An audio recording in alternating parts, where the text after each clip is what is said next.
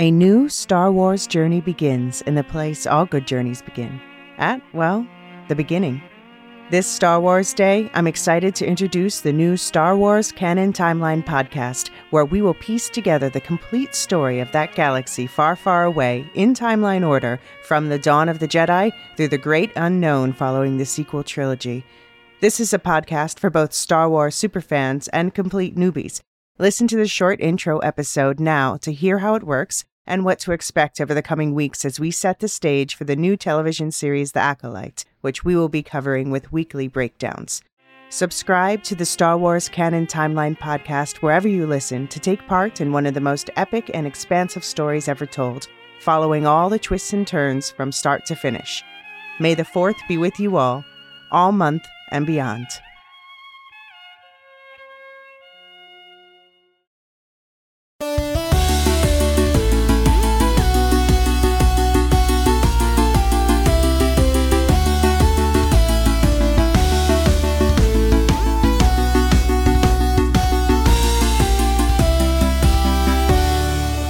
Welcome to the Ted Lasso podcast. We're the Lorehounds, your guides to how to keep calm and get fired up. I'm John.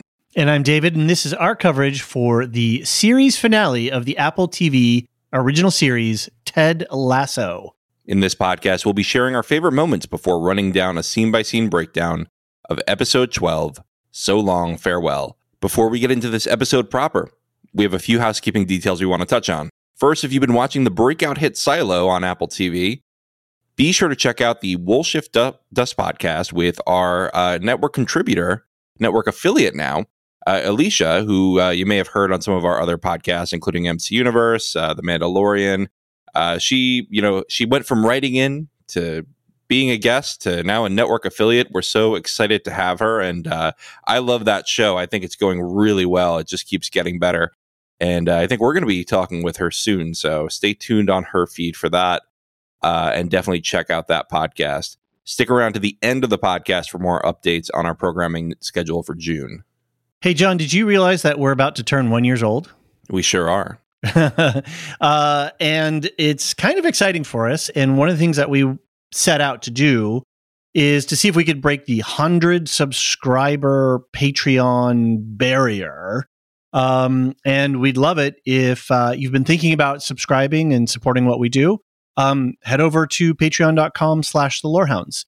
We're putting together a special thank you gift that we're going to mail out to everyone who's a subscriber at the end of July. Um, and you get all kinds of great benefits. We were looking at our Patreon tiers the other day, and we give a lot. we try. Uh, we try. Yeah. So yeah, we're going to have some more information about this all at the end of the podcast. But if you're at all interested, um, check us out, patreon.com slash the lorehounds. Of course, if ads don't bother you and Patreon isn't your thing, but you still want to give us a boost, please leave us a rating or review on Apple Podcasts. Ratings help other people find the podcast, and reviews let people know what they can expect. Plus, we read every review to get our warm fuzzies. If you've got feedback, you can get in touch with us by sending an email to lorehounds at thelorehounds.com or head over to our website. We've got a contact form there. There's a voicemail feature, which we use for other shows. So if you ever need to get us, uh, drop us a note or head over to our website. Or if Discord is your thing, then head over to our server, link in the show notes. We have a fun and active community. We've got channels to talk about the uh, different shows that we're covering and even more. So, John, um, this is our final coverage for season three, as as far as we know. Um, and we should um, just say a note of thanks to all of the listeners who've been patiently waiting for us to get this podcast out. Yep. Um, we've just had life schedule stuff, and and I think I know it's this is the case for me, and I think it's the case for you. We didn't want to do a rushed short form podcast right. on this right. final episode of the season and and the series finale. We really wanted to take our time with it, enjoy it, not feel pressured like we're trying to get the podcast out. So thanks everyone for your patience while we got our life schedules synced up to actually have a free moment uh, where we could just you know ease into this. So we're going to do the full monty. We're going to do a full scene by scene like we used to do on some of the bigger shows. Um, and this is the i think the longest episode of the season and the series as, as far as i can tell. Probably. Yeah. Super um, long.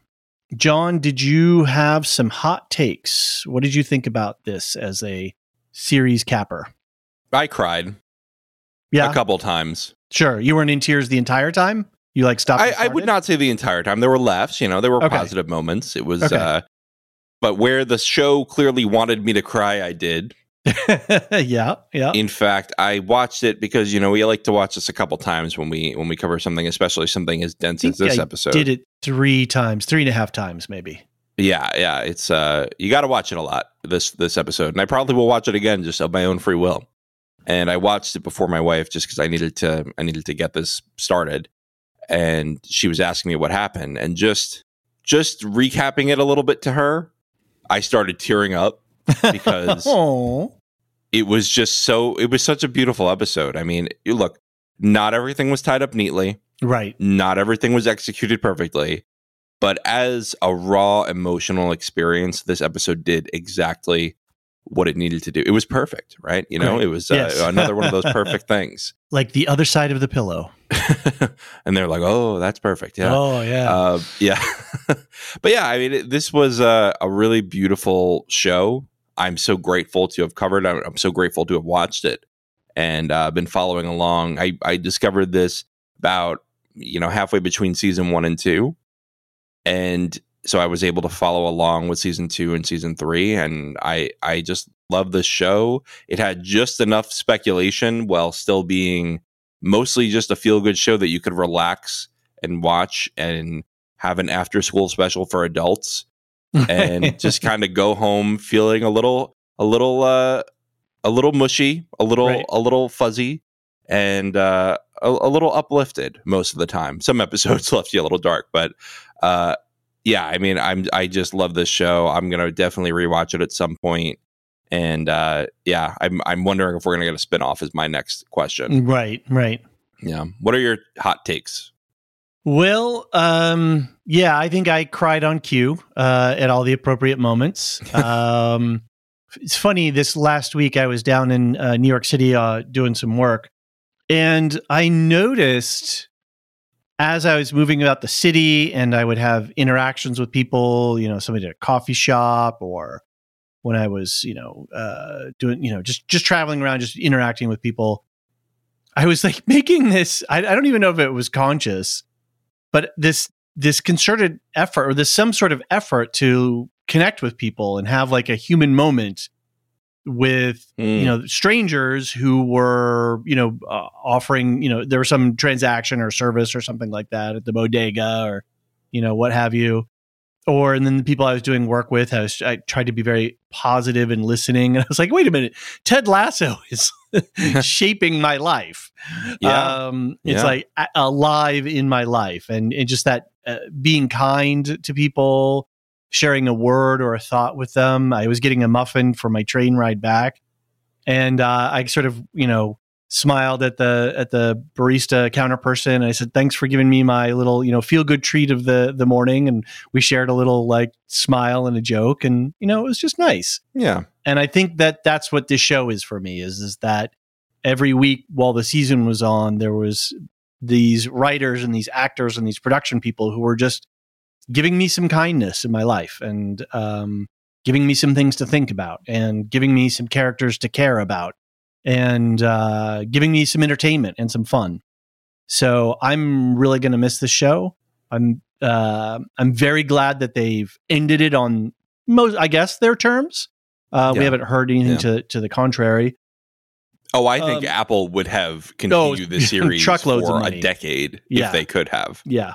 Um, and I thought it was a, a yeah, the the this a season especially there was some sloppy storytelling. I've gone back and started watching season one because I wanted to go look at episode one to see any sort of Easter eggs or callbacks. There are a ton. This this season, Yeah. episode twelve is just everywhere. There are callbacks. It's all fan service, which is great. Totally, That's what we need.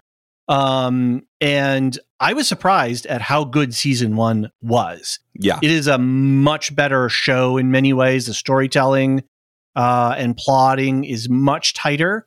I think, you know, when they got greenlit for the show and they went for it, they treated it like a a, show. They they've they've got something to prove. They got to get it. They got a point of view.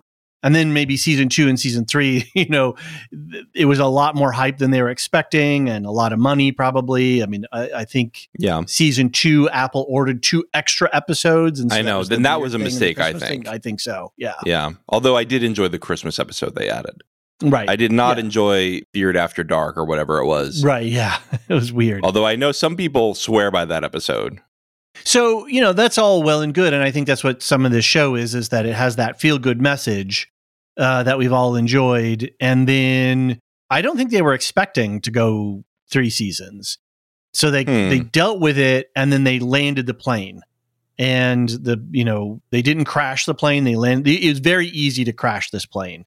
And I think they, uh, they brought it down nicely. And I'm very satisfied. Um, Hmm. Yeah, there was, there was some slop this season and, some weird side storylines and such, but it, it's fine. you know, it was. Yeah. It I, it made me feel fuzzy and warm inside, and and I kind of need that uh, these days because the world's a little bit of a dark place. A little scary out there. Yeah. I will say I think that this was always a trilogy ish story. Yeah. Yeah. I think that this was always always best told as a trilogy. I think that they did the so the sort of Star Wars original trilogy treatment where they had a new hope. You know, Ted Lasso Right. comes in. You have the Empire Strikes Back. You have, Well, uh, you got to go to Tolkien, right? yeah. Well, I know, but uh, but but Star Wars has such a clean delineation of what it is Sure. with the Sure. titles. Uh, and then you know, Return of the Jedi. They they succeed in the end. They defeat the evil Empire. And uh, yeah, I, I think it felt good as a trilogy. I think overall it was good. I think the yeah, worst a beginning, middle, and say, end, right? Yeah. there was it was a it was a distinct story. Yeah, I think the worst thing I can say, and I, and Alan Sepinwall called this out early, and I was not. He's been he's been a little cranky lately, and I was not Mhm. keen to take this criticism early. Okay, But now that we're at the end, I agree with him that they really bloated the side plot lines. They did Yes, not need agreed. to add a lot of these side storylines. You know, having a few scenes with Keeley at the PR firm, great. I didn't need a whole side romance plot that didn't really add anything for me. right. Um, and you could have even had, if you wanted to do the commentary on like the leaking celebrity uh, intimate photos, that you could have still done that without Jack ever being on screen. Right. I, I don't, I just don't know what that added, except maybe Rebecca examining from the outside, love bombing, and sort of the the courtship of of Rupert and other rich people. Hmm Um, and then the Shandy thing. I mean, what what was that for? That was just for a joke at the end. Yeah. They Yeah. just had a joke at the end. That was it. I th- Yeah. I think those were really the most bloated storylines I saw, and that was a we lot got- of time we spent on it.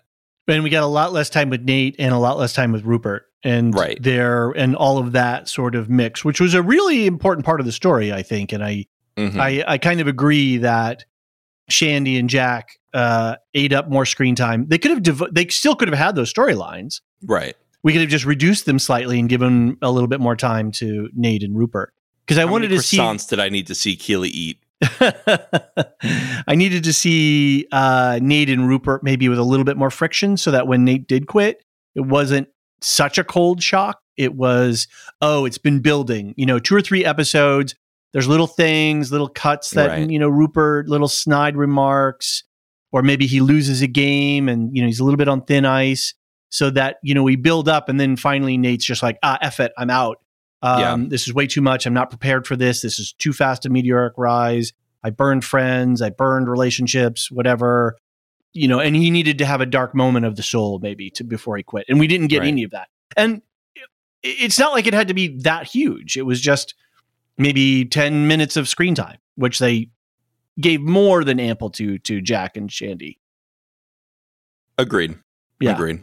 I think So- that that could have been much more developed. I think also there was this whole thing where at the end of season two, we were saying, you know, Nate is a great strategist. He's not a great motivator. He's not a great people Mm, person. He's mhm. not great at that, like, you know, fostering teamwork. is. What's all? Well, I think he gets better by the end, right? Yeah. I think he learns a lot from Ted. You know, they hinted that throughout the season. That is one thing I think they executed very well is his Mhm. lead up to being manager.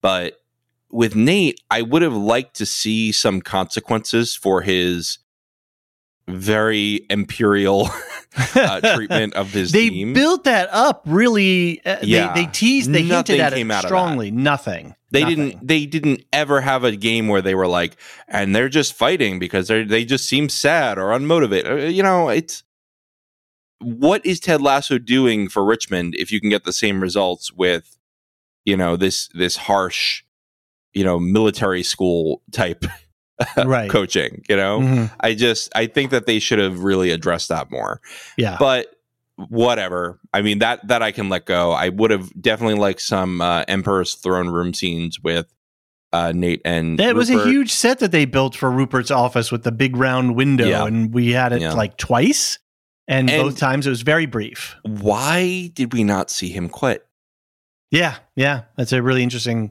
That was another Sepinwall criticism was everything's happening off screen that's important Right.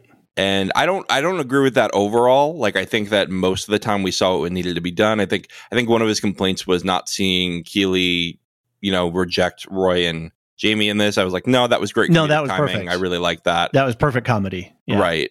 Um, but I do agree that Nate Nate quitting needed to be on camera. I would have also liked more locker room reaction scenes, like learning that Ted is leaving. Um, Right. You know that would have Mhm. been a great scene. Any any kind of I didn't need to see Ted tell Rebecca he was leaving, but I Mhm. did need to see some aftermath other than weeks later. Right. Right.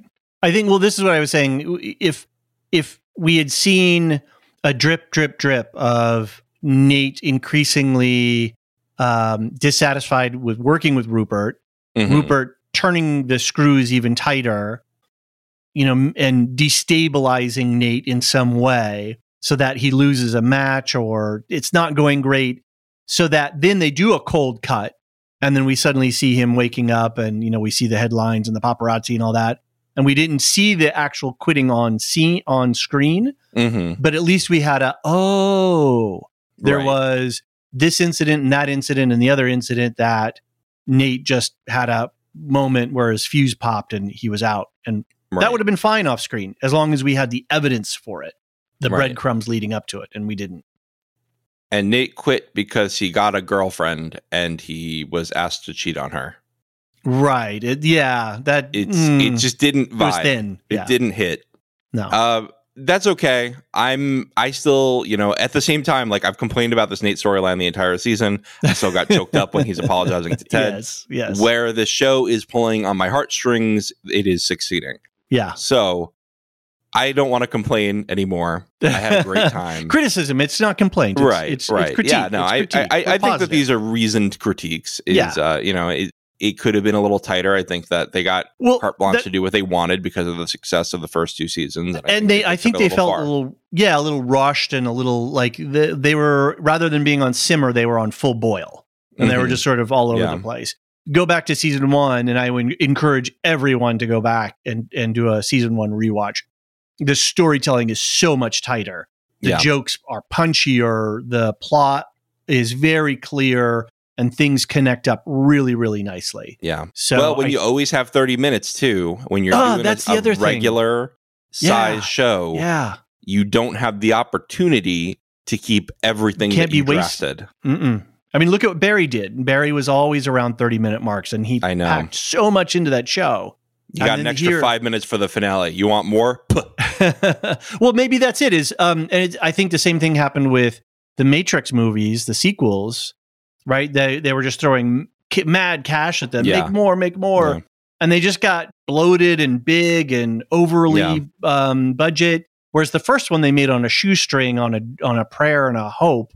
Um, so Ted Lasso, the first one, having maybe a budget and time constraint, Right. creates the the conditions for that creativity to emerge and for them to be really tight whereas maybe the apple was like give us more here's more money take an hour do your thing and they they didn't have any guardrails and so it just sort of sprawled horizontally as opposed to staying really tight and uh, focused Now, at the same time, I don't want to say that you know shows always need uniform run times. Look at The Last of Yeah, Us. That show Yeah. did an, an amazing job of knowing when to go long, knowing when to go short. Really, just using the story that they had and not stretching it or compressing it. Right. So it, it can be done well. I think that Ted Lasso just didn't execute it well. With uh with streaming on television without trying to fill the hour half hour slot so that the TV guide. Uh-huh. Do you did you ever have you ever seen an actual old TV guide? Yes. Okay. Yes. No, they were around. You- All right, I, cool. I was sort of at the. Crossroads. I wasn't trying to be a jerk when you're asking. I No, was, no, I was like, all oh, sure, yeah. I was at the crossroads. I remember rotary phones. I remember dial up. There you go. There's one. Uh, I don't remember the eight tracks. Okay. yeah. No. Yeah. I I was at the tail end of eight tracks as well. Um. But yeah, you know, they had to, you know, shows had to line up to these grids, and you had to fit commercials into that time and everything. With streaming, tell the story you needed to to tell, and and take as much Right. time as you need to tell Right. it because it's not appointment television. It's you know, Yeah. it's at will. So I think it was Stranger Things that really broke the mold.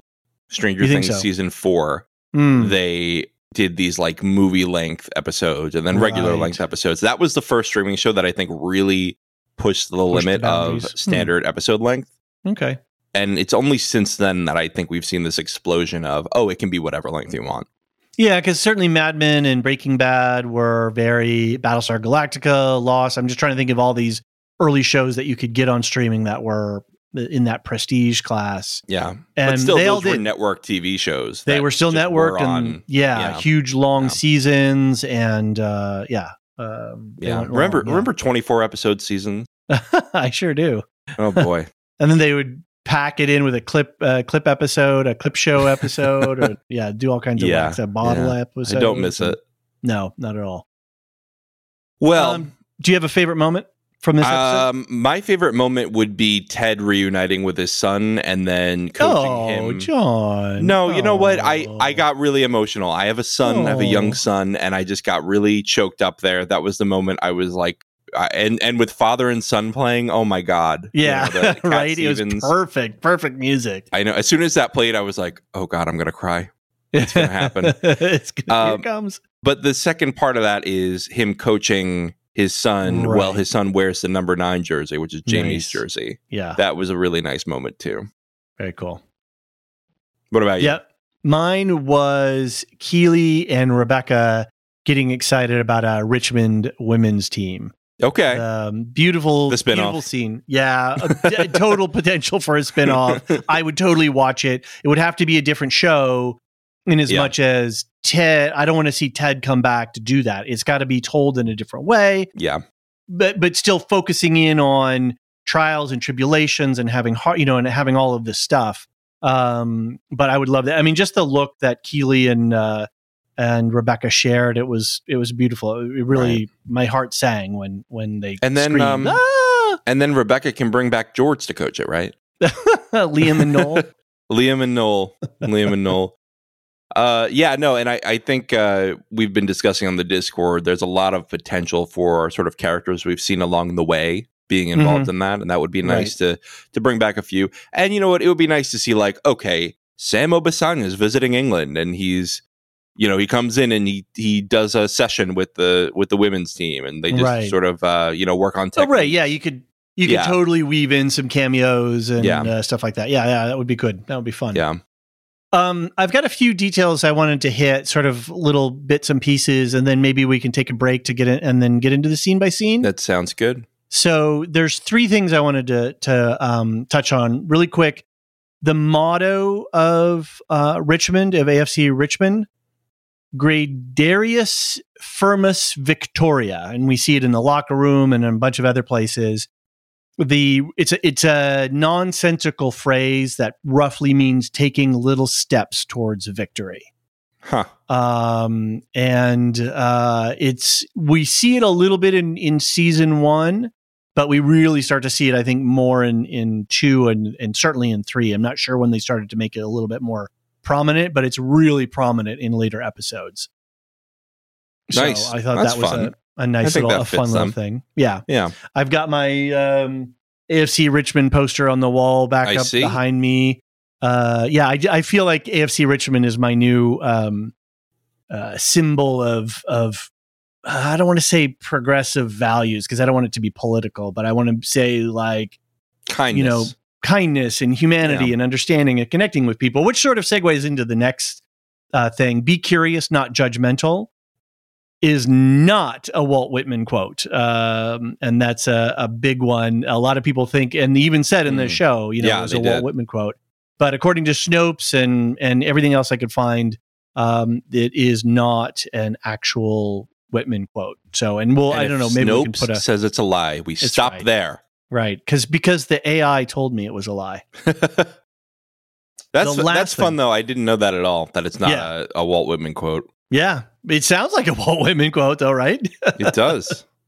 I was, uh, in fact, I was using it in life the other day. Um, our, our daughter had some stuff going on at school or whatever, and and rather than being judgmental about the situation, I was curious and I asked her questions and I allowed ah. her to share with me, and it works. That's yeah. that's actually a really cool thing. You know what my dad um, used to do? What? My dad used to memorize quotes, but he wouldn't remember who did them, so he would just say Benjamin Franklin said and then he would say the quote every single time. It didn't matter who said it. So I know a lot of Benjamin Franklin quotes that are not Benjamin Franklin quotes, and I always have to check them. Very good. Check your facts. So the last thing I was really uh, interested in uh, was uh, above Ted's desk on the wall.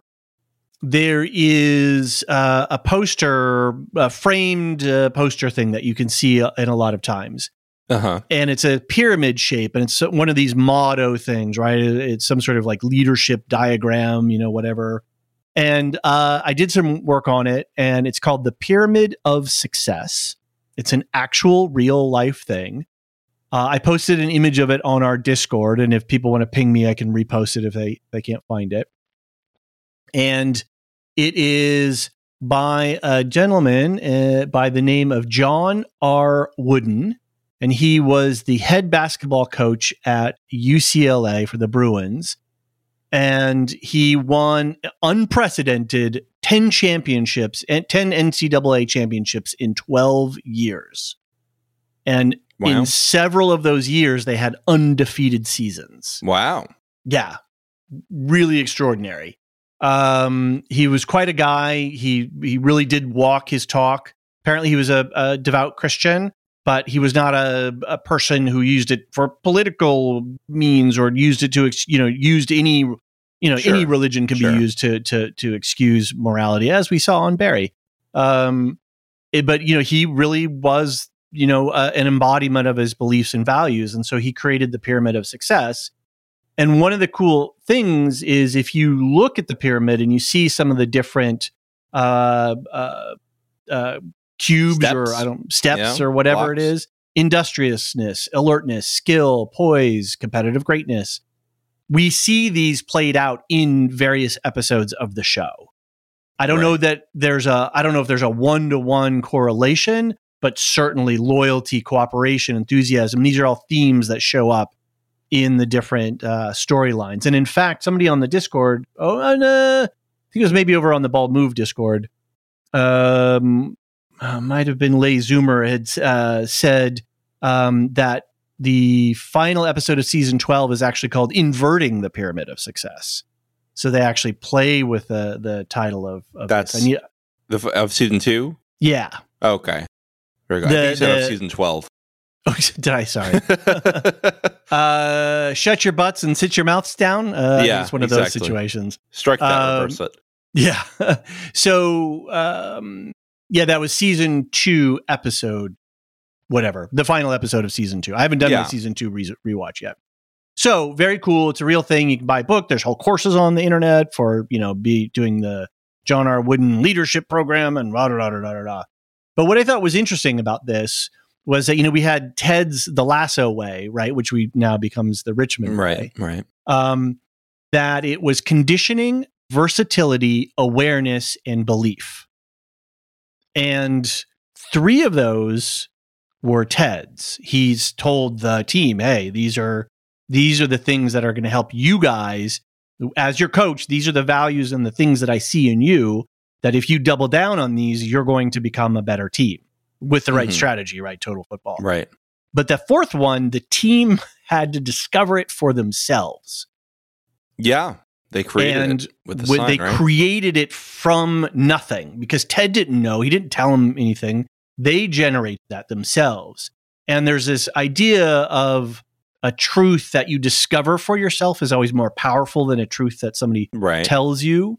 So when you experience, you know, learning to balance on your bike, you have that forever, right? right. You you when you have these sort of little transformational moments and you it's uh, in discovery, it really is real for you. And so I think that you know having Richmond discover for themselves belief as their number four, and Ted's just there to witness it and call it out and say, "Yeah, you guys did that," was uh, really, I don't know, for all the sloppiness in the plot. When we come back to this kind of stuff, these truths about kindness and therapy and human relations, that's really where the show fires on all cylinders and um, delivers a kind of quality that we don't see in a lot of other shows. So, and I thought it was just cool that that this pyramid of success thing is a is a real real thing, and you know you can go out and you know Google it on the internet. Yeah. So- Yeah. We love a good pyramid, just not a uh, a scheme. yes, no.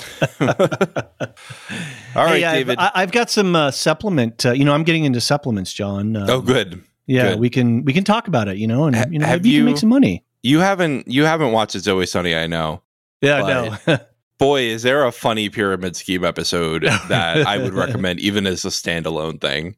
yeah. And uh, I will always think about that. So if you know about the berries, everyone, then uh, I hope you had a good chuckle at this. Well, maybe maybe some of our patrons or I don't know folks on the Discord could throw an episode or two of uh, Always Sunny at me that I can watch, and I can maybe Yeah. you know watch an episode or two here or there as a background stuff. New so. season in a couple days. That's crazy. How many Yeah. years has that show been going on? Oh, I think it started in 2004, maybe. Lordy Jim, It's uh, I think it's on season like 16 or 17. goodness. Yeah, it's uh it's quite a lot. And but the last season was really good, so now I'm really excited for more. Really. Anyway, that's the opposite of the show because that's a show about bad people doing bad things with a lack of morality. Right. And uh, anyway, I think it's time we take a break because we are a half hour in and we haven't started our recap. So It was well. It's such a good episode. We could not. It's good. I It's- know. it- we got to really give Ted Lasso a proper send off. So he deserves it. Yeah. He deserves it. All right, we'll be right back.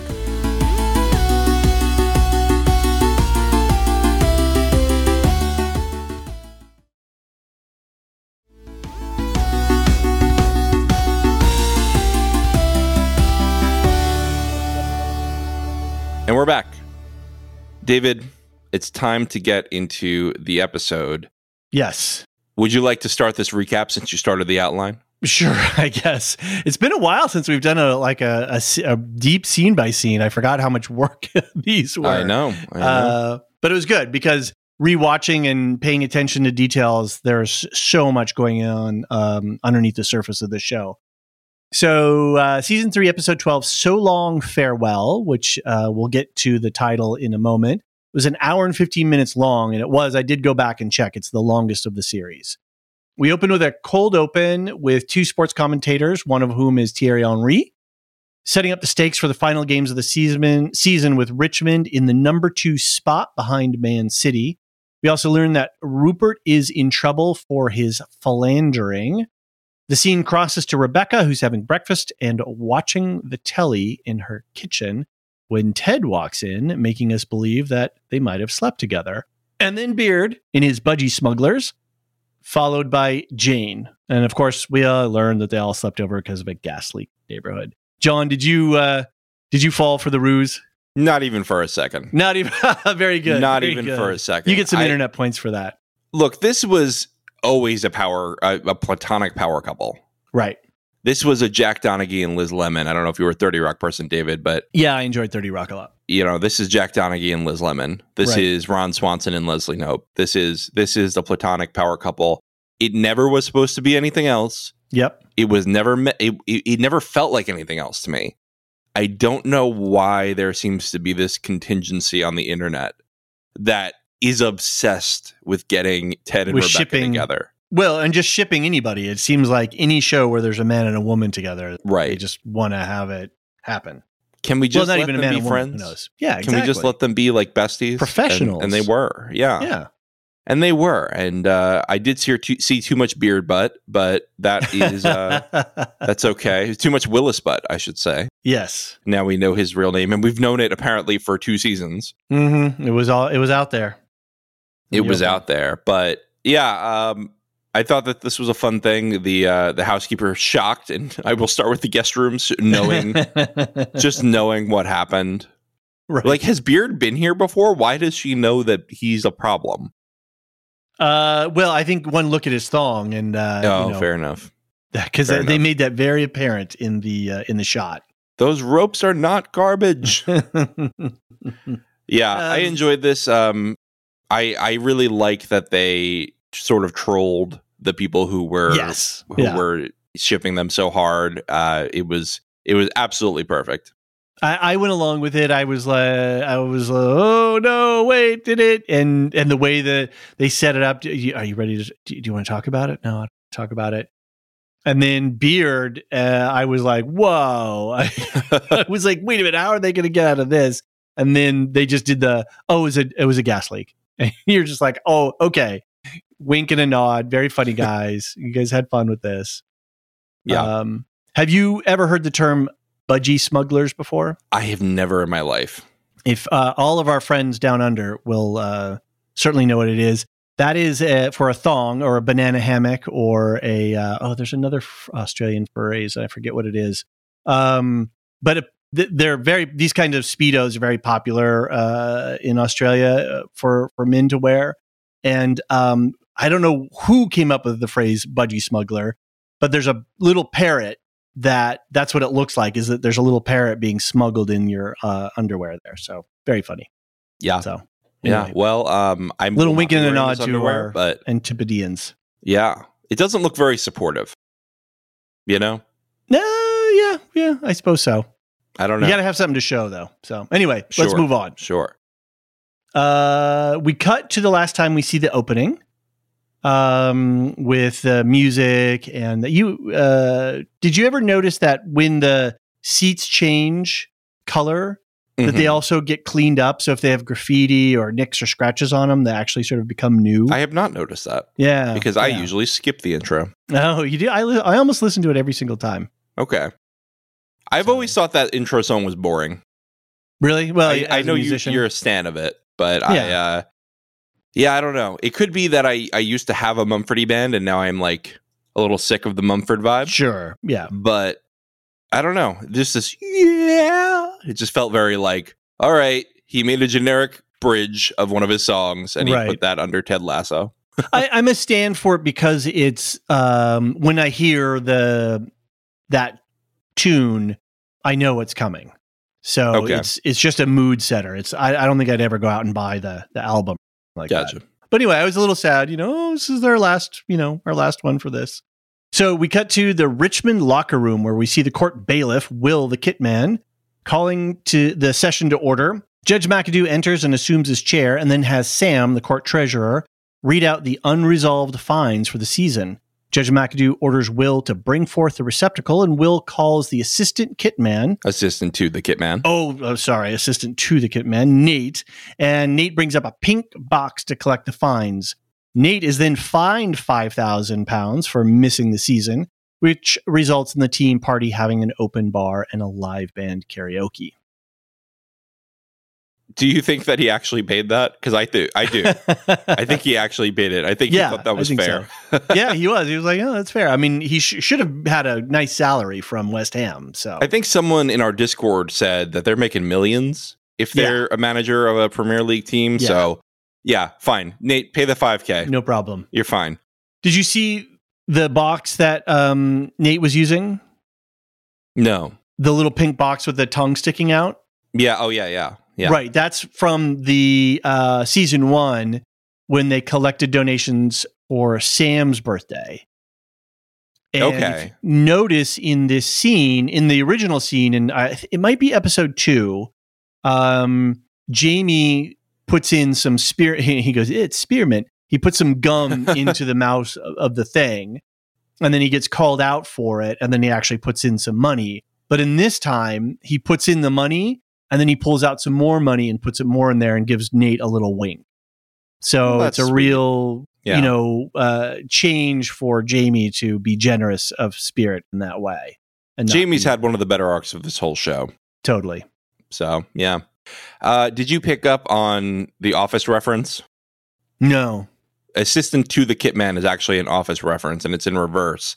Oh, okay. Dwight, who is assistant to the manager, Mhm. always introduces himself as assistant manager, and other people say assistant to the manager to like cut him nice. Okay. down. But Nate cuts himself down, so Right. that was a nice little a nice little Flip nod to that. yeah. Uh, they've made a couple office, office references this season, and I think okay. that Yeah. the writers must be fans because it's Yeah, just. Uh, yeah, This is a very aware writers' room for sure. Yeah. You know, they're very steeped in the in the rom, especially the rom com world, and yeah, all Right. of these kinds of things. right.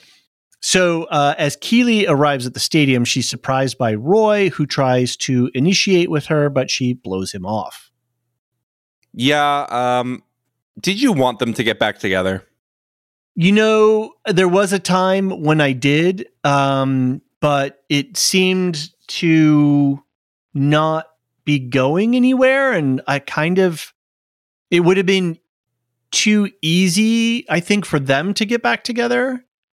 Like, oh, you know, it would have been too too neat of a thing. It would have been um, Right. Richmond winning the game and then having uh, Manchester lose and oh at the very end oh they won they won they won you know it would have it's not this show to do that Sure. stuff to Sure. do the that perfection as we say Right.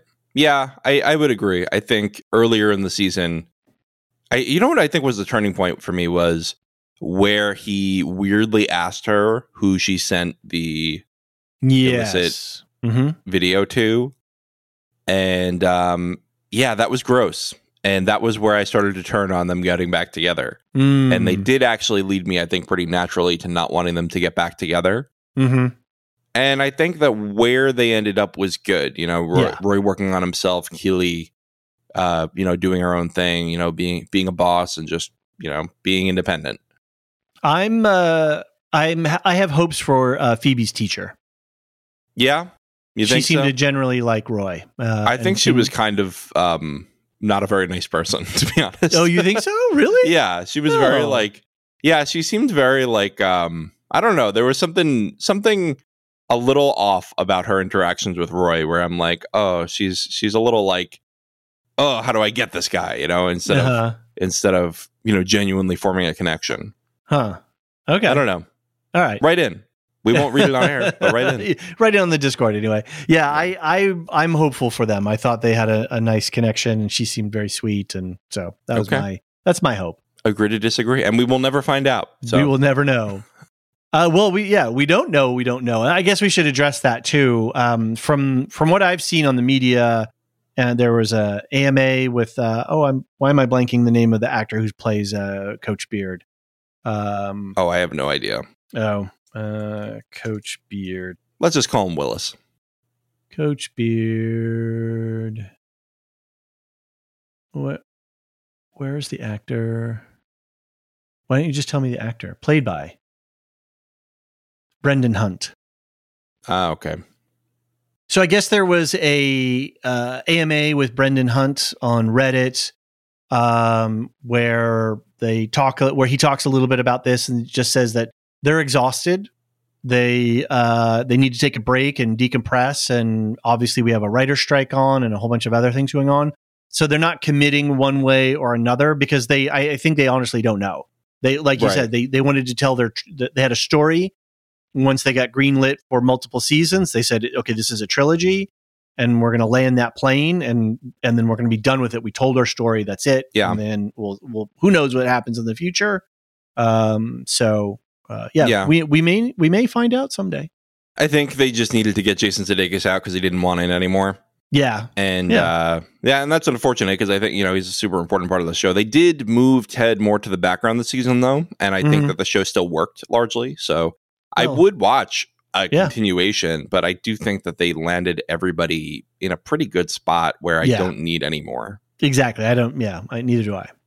Yeah. All right. Um speaking of Ted, we see him texting with Michelle. Uh the text has a travel reservation and a gif. Some Of people his call son- it a GIF. Uh, that's true. They do. Uh, I always thought it was a weird thing to to call it a GIF. Me too. Um, but I thought of peanut Higgins. butter. Yeah. Um, anyway, um, there's a little GIF of his son counting down the days until his return.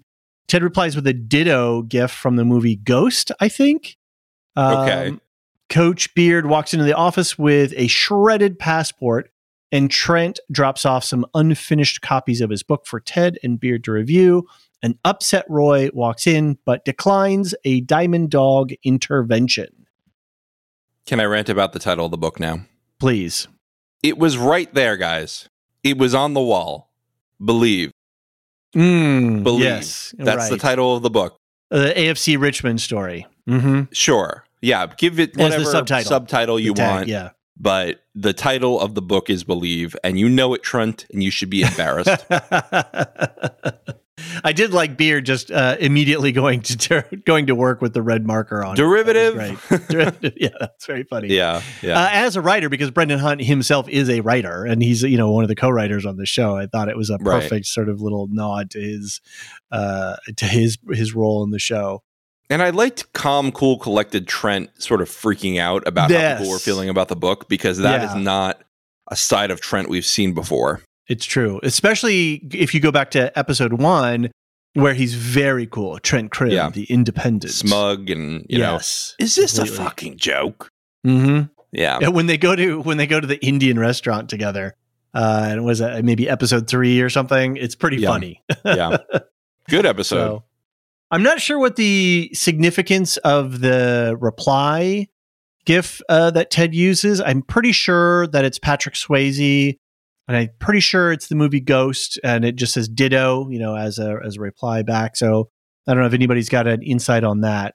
Um, and no where do you get uh, triple? How do you get triple citizenship to the Vatican? Well, Italy is pretty. If it depends on your ancestry, but if you have, I think your your parent was an Italian immigrant, you can get Italian citizenship automatically. Okay, and then if that chain follows down, if your if your parent was you know an mm-hmm. Italian citizen, you can keep going. So that's pretty easy. No idea how he got the Vatican. The Vatican. I don't know how that works. um, because my family has has some. You know, my my grandfather was an Italian immigrant, and we were uh, we we thought about doing that for a while, and we never did. But um, yeah, but yeah, you can do that. So I've looked into that in real life.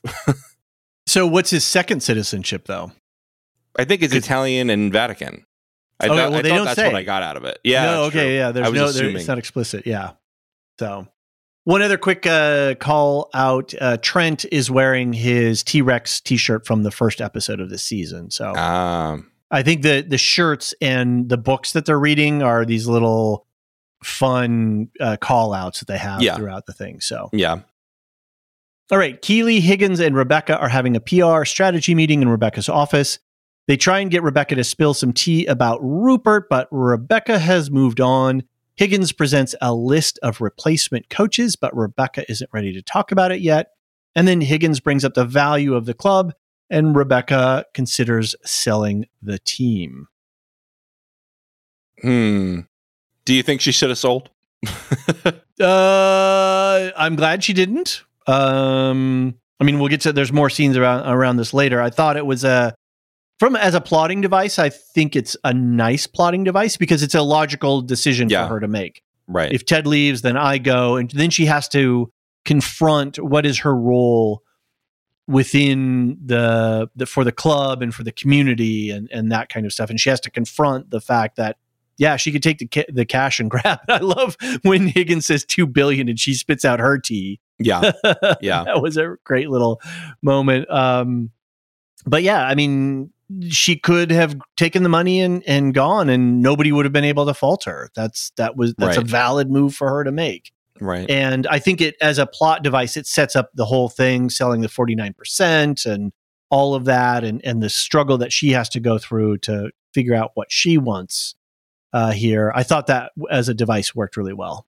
Yeah, I, I agree. The last thought on this is that uh, I did uh, ask a question on our Discord, and a couple folks wrote back apparently this is not a thing in the actual professional football league. Maybe there's some others. I think the the folks that were talking about it were talking about the Premier League. Um, there might, I think Manchester City did this, but then they ended up buying them back because it was kind of a maybe not a a, a, a real thing as such. But um, this idea of selling the uh, the uh, the team shares to the public, which we get to later, right, uh, is is not anywhere in existence currently in any professional um, interesting soccer leagues. So interesting. Yeah, I mean, I like the idea. I think it it's more powerful because of the Super League plot earlier in the season. That's that's a good point. That's a good point. And uh, yeah, I think that Rebecca has it. just shown a big turnaround. You know, she really cares. That maybe I don't I don't know if she actually cares about football as a sport, but mm. she hmm. cares about the fans and she cares about the team and she cares about sort of the people around football. Yeah. And she discovered her love for it by being it, where originally she just started out, she just wanted to ruin Rupert. She right. wanted to slowly break his heart.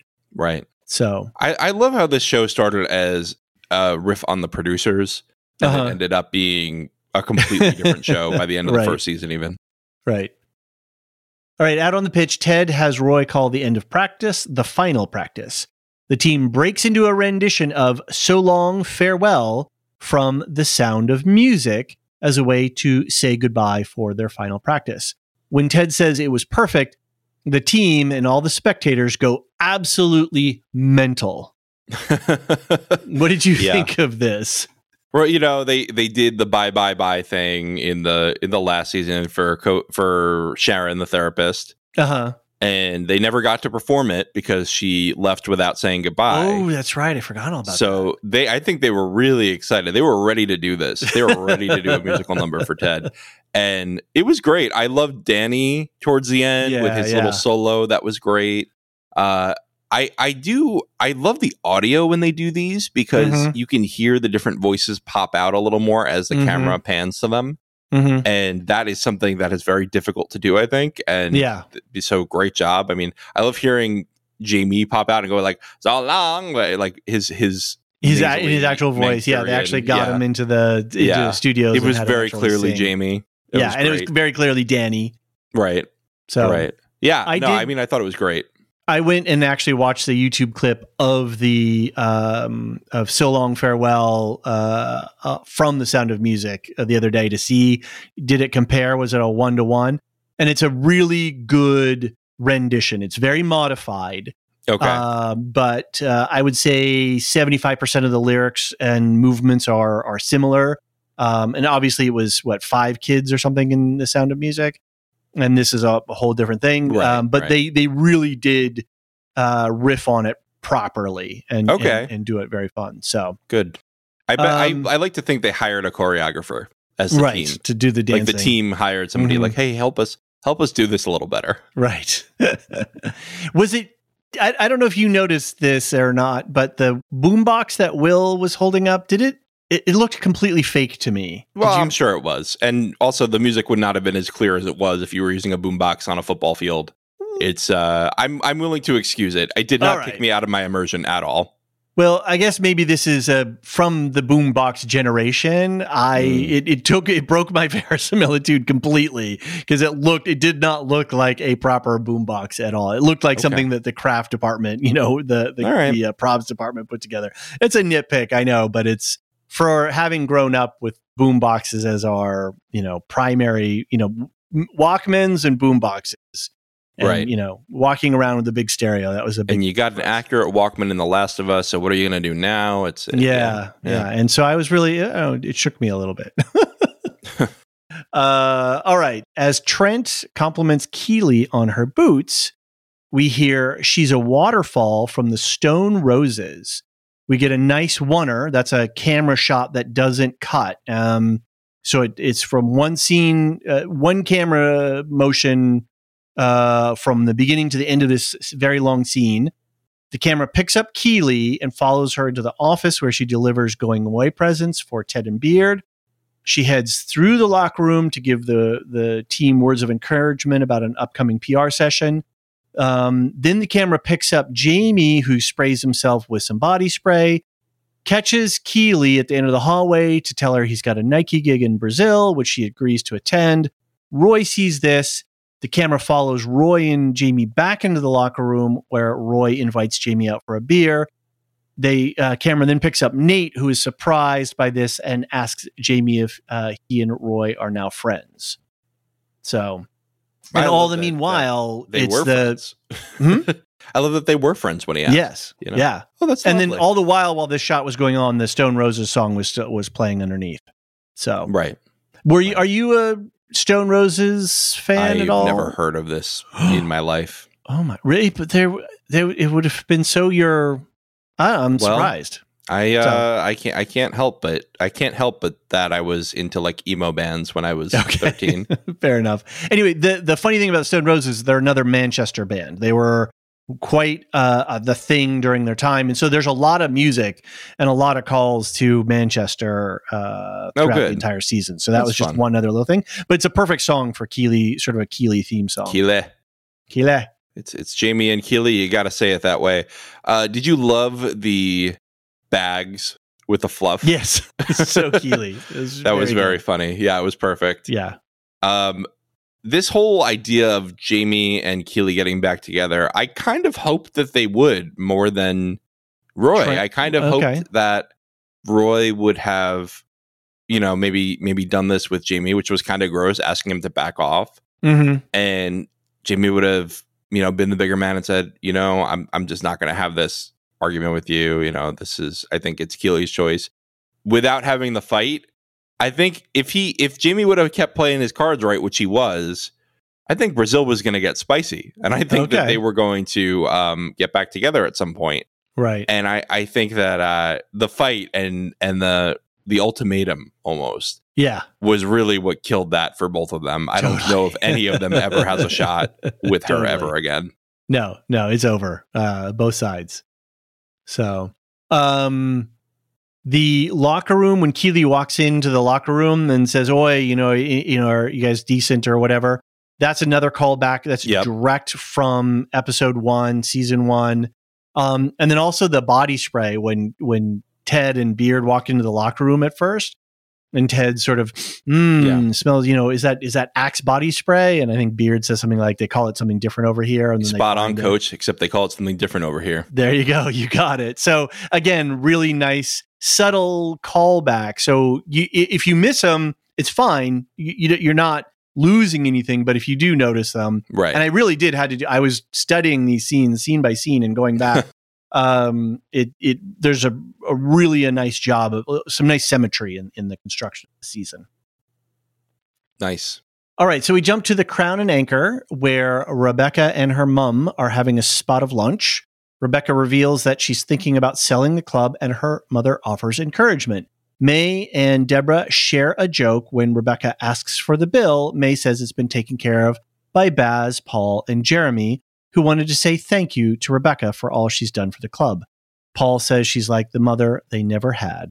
Oh, Aw. that's sweet. Maybe she did become a mother even then.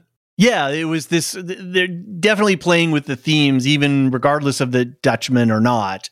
Uh, you know, they definitely put their finger on it right there. Yeah. So, um, Annette Badland, who plays May, um, she's a cornerstone of Brit TV. She's like one of the longest working actors in British TV, and so she's a real fixture uh, for British television shows. So it's very cool that they brought her in for for this. Um, and apparently, this pub where they did this, it's called the Prince's Head, and it's a real pub in Richmond, and you can actually go there.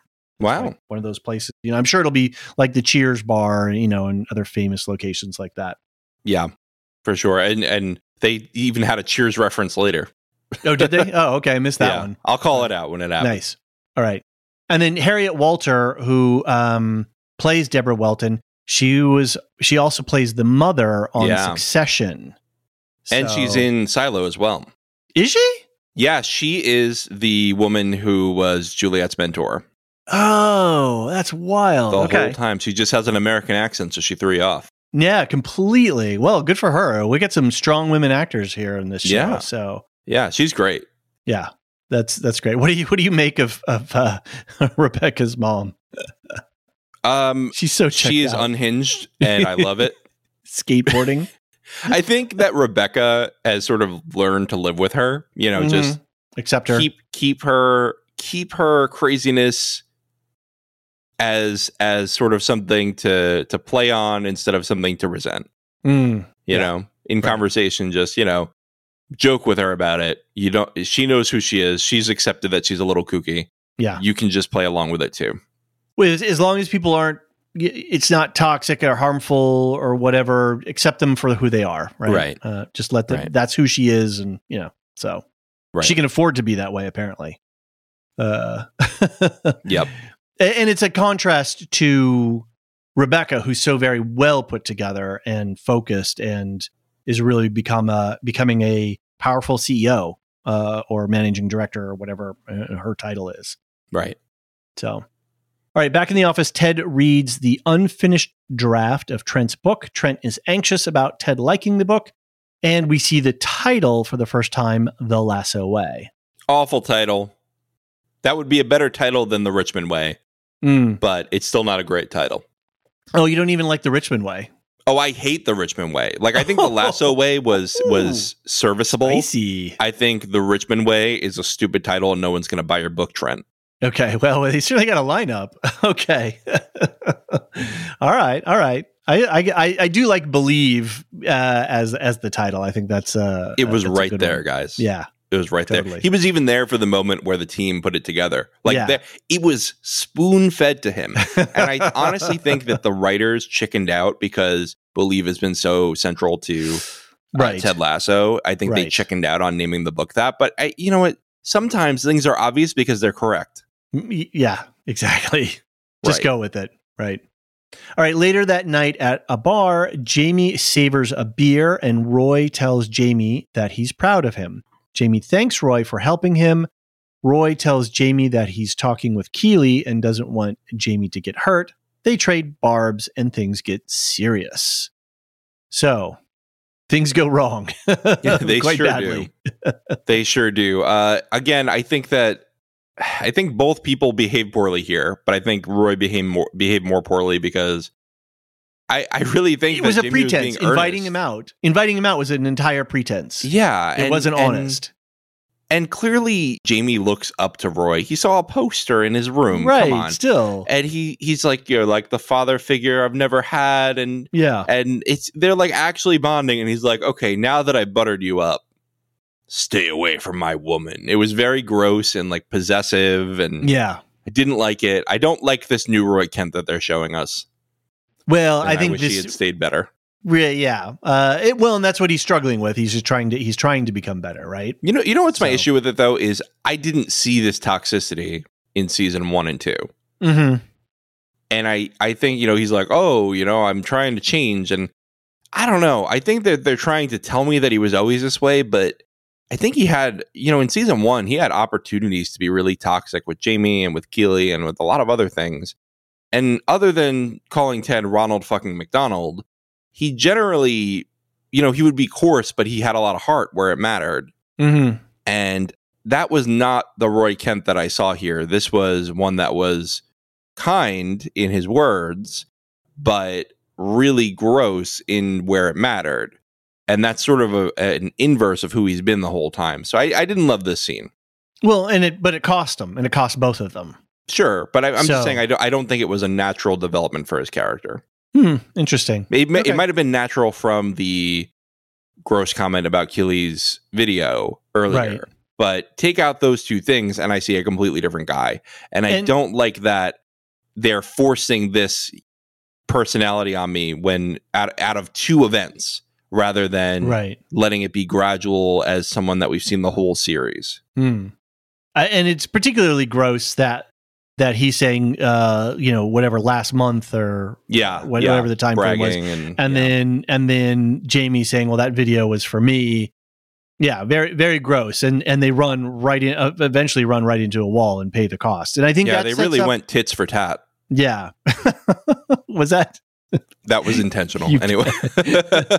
they uh um and then that sets up for Roy having a diamond dog intervention and actually a- actually accepting that. So he had to go through this you know uh, uh struggle, you know, and actually confront his grossness and and actually come around to it. So it, it worked for me.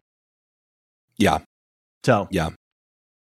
Um, that bar that they went to, I couldn't find the name of it, but it was the same bar that Rupert and Nate were at, and I forget. Oh, really? name. Yeah, and I didn't have time to go back to look at the other episodes. I got okay. Too, too wrapped up in the is the dog in the bone or something like that. I can't remember.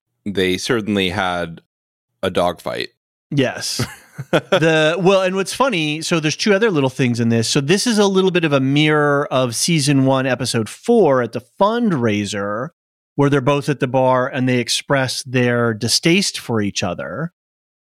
And here they're expressing, you know, in the in the first part of the conversation, they express their admiration and thanks to each other. So they actually have a moment, and then it gets gross. So it's a it's an interesting little mirror to to that episode. And then also Jamie is wearing fake dog tags. Okay. Um, two little silver dog tag things, and then the sweatshirt that he's wearing has a sort of a pseudo NATO patch on the shoulder. So I don't know if they were just you know having fun with costuming, but he was certainly you know uh, being a little soldierly or a little bit. You know, he has dog tags, so you know I don't know if Yeah. that's a, a Interesting. what, what to make of it, but I did notice it. All right, uh, Ted sits alone in the stands, and Rebecca comes to tell him that she's finally ready to talk with him about his leaving. She tells Ted that she has decided to sell the club. If he goes, she goes. She makes a uh, one more try uh, to offer Ted more money to stay, and offers to help set up uh, his son and uh, um, uh, what's his wife's name or ex-wife's Michelle. name, Michelle. Uh, you know, to to have a, a nice life there. He declines, and then she says that they'll both go. I gotta say, that offer was pretty sweet. Very sweet. Guys, he likes his job. This is not asking him to sell his soul for the money. He Mhm. likes his job a lot. Michelle liked England when she visited it. Mm-hmm. Henry loves football and would Yep. honestly probably do better in a football career in England than in the US. Yep. I kind of don't like that she offered this because I'm like, Ted, this is this can be your home now. You know, if your family stupid comes, money, it would have been stupid money. he would have been making like ten million dollars a year. Yeah, easy, easy. Yeah, I mean, I'm sorry, but that's like generational wealth. You have set up your son, who who you ostens- ostensibly love. You set him up for life. I and don't know how know. much of their their living costs would have been offset by the club? You know, a car, Right. a car service provided, and da da da da da. and- right? Yeah, he. I was do not understand the like. Look, I know he likes barbecue sauce, but I don't know. Barbecue sauce isn't worth ten million dollars to me. and yeah, you know, outside of the the rom commy nature of the show, that was Right. crazy to deter to turn I, down. I almost feel like if he had gone to Michelle and said, "Hey, Rebecca offered me this. She's great." So say, "Great, I've hired movers. We're going." yeah, exactly. you know, I and I- when you compare it to the little suburban split Right. level, whatever number that they were in, uh, yeah, uh, when we see at the end of the season. So Look, I, I don't want to diminish Kansas here. I'm I'm sure Ted has great memories of home. I'm sure he he just wants to feel at home in America again. But at the same time, I think he's made himself pretty much at home in England. It seemed Yes. he seemed very comfortable there. I I other than the whole like I'm gonna go to this weird thing in in Amsterdam, this weird American restaurant in Amsterdam. I haven't seen him have any homesickness at all. All I've seen him do is miss his family. Yeah. Sure, if if Which Michelle and. Henry said we can't move, yes, Ted should go home. But if his family's willing to move with him, listen, you make a home wherever your family is. That's Yeah. how I think. Yeah. And uh, I I think it's it's putting this offer out there almost makes it feel absurd. yeah, This is It's an totally absurd thing to turn down if if they were willing to come. It really is. I mean, it fits the story, but it, uh, yeah, in in real life, it it's crazy to to turn that down. yeah. Um, I do have to say though that the shot was just beautiful with them in the seats with the blue risers, you know, going Right. behind them, and the, the these two very fun, interesting characters and the way that they cut between them, and the face acting on Sudeikis. He barely says twenty words in this whole scene. And it's all in his face, and it's all in his eyes, and it's all in his sort of little harumps and, and turns and uh, and looks uh, it, it, was a really lovely, heartfelt scene, and I, I really felt the depth of it very much. All right, we're going to take a break.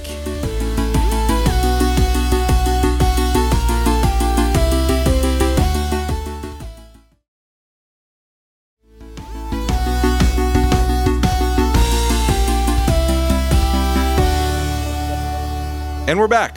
David, would you like to lead us through the rest of the episode? Sure. A beaten up Roy and Jamie present themselves to Keeley and ask her to choose between them. She kicks them both out, and the pair grabs a kebab. is uh is Jamie actually going to get to eat one, or is Roy going to prevent it? right. Well, he said he's going to have chicken, so I wasn't quite sure. Uh, you know what what the play was there. I can't believe that a kebab would be uh, off limits for training. I mean, it's the lifeblood of Europe. A kebab.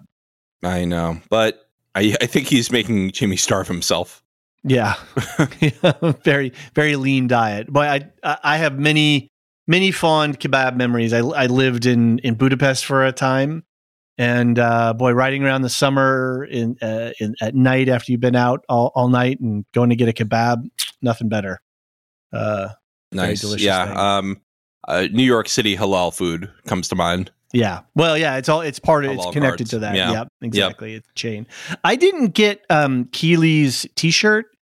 There was a couple of pair of strawberries and it said obey underneath it. I didn't under Oh, I, I don't know any of that. Okay. I think she just has weird clothes. Okay. I figured there was some message. It's like one of those little pictogrammy things, but I, I couldn't make it out. Uh, I'm I'm not very good with those things. I'm kind of a stupid Neanderthal, as uh, as are Jamie and aren't we all? Uh, Roy. All right, Ted Fine. Oh, and by the way, good on you, Keeley, for just calling their bullshit and kicking them both the f out. Yeah, it and just, great comedic timing as well. Yeah. oh, I get to choose. Click. Oh gosh, thanks. good night. I choose good night uh, to the both of you. All right. Ted finds Nate staring at the empty space where the believe sign used to be. Nate breaks down crying and apologizes to Ted who reveals that even if Nate ripped up the sign once, Ted ripped it twice. Ted says he still sees the belief sign when he looks up there. This was a very moving scene. Mm. And clearly, the whole season's been leading up to it. Yeah. Again, I wish they had spent more time on the redemption arc, but the actual execution of the apology was perfect. This whole thing of Ted sort of trying to absolve him without doing any of the work. And then Nate saying, No, let me do the work. Mm-hmm. I'm apologizing to you. Mm-hmm. That was a very good development for Ted's character. That was a great development for Nate's character of Nate's not just accepting a leg up now. Ted's going to give people the space to be upset that he maybe didn't give them before because he was too hyper positive. And it really shows how far these characters have come. Mm-hmm. I felt it was a very realistic scene in some regards. Well, some regards, this show is not realistic, like turning right. down a $10 million coaching contract. Um, in other ways, it's very realistic. And this felt very real, where when somebody is trying to give you that honest apology, we try to minimize it and make it softer and easier for them to do it.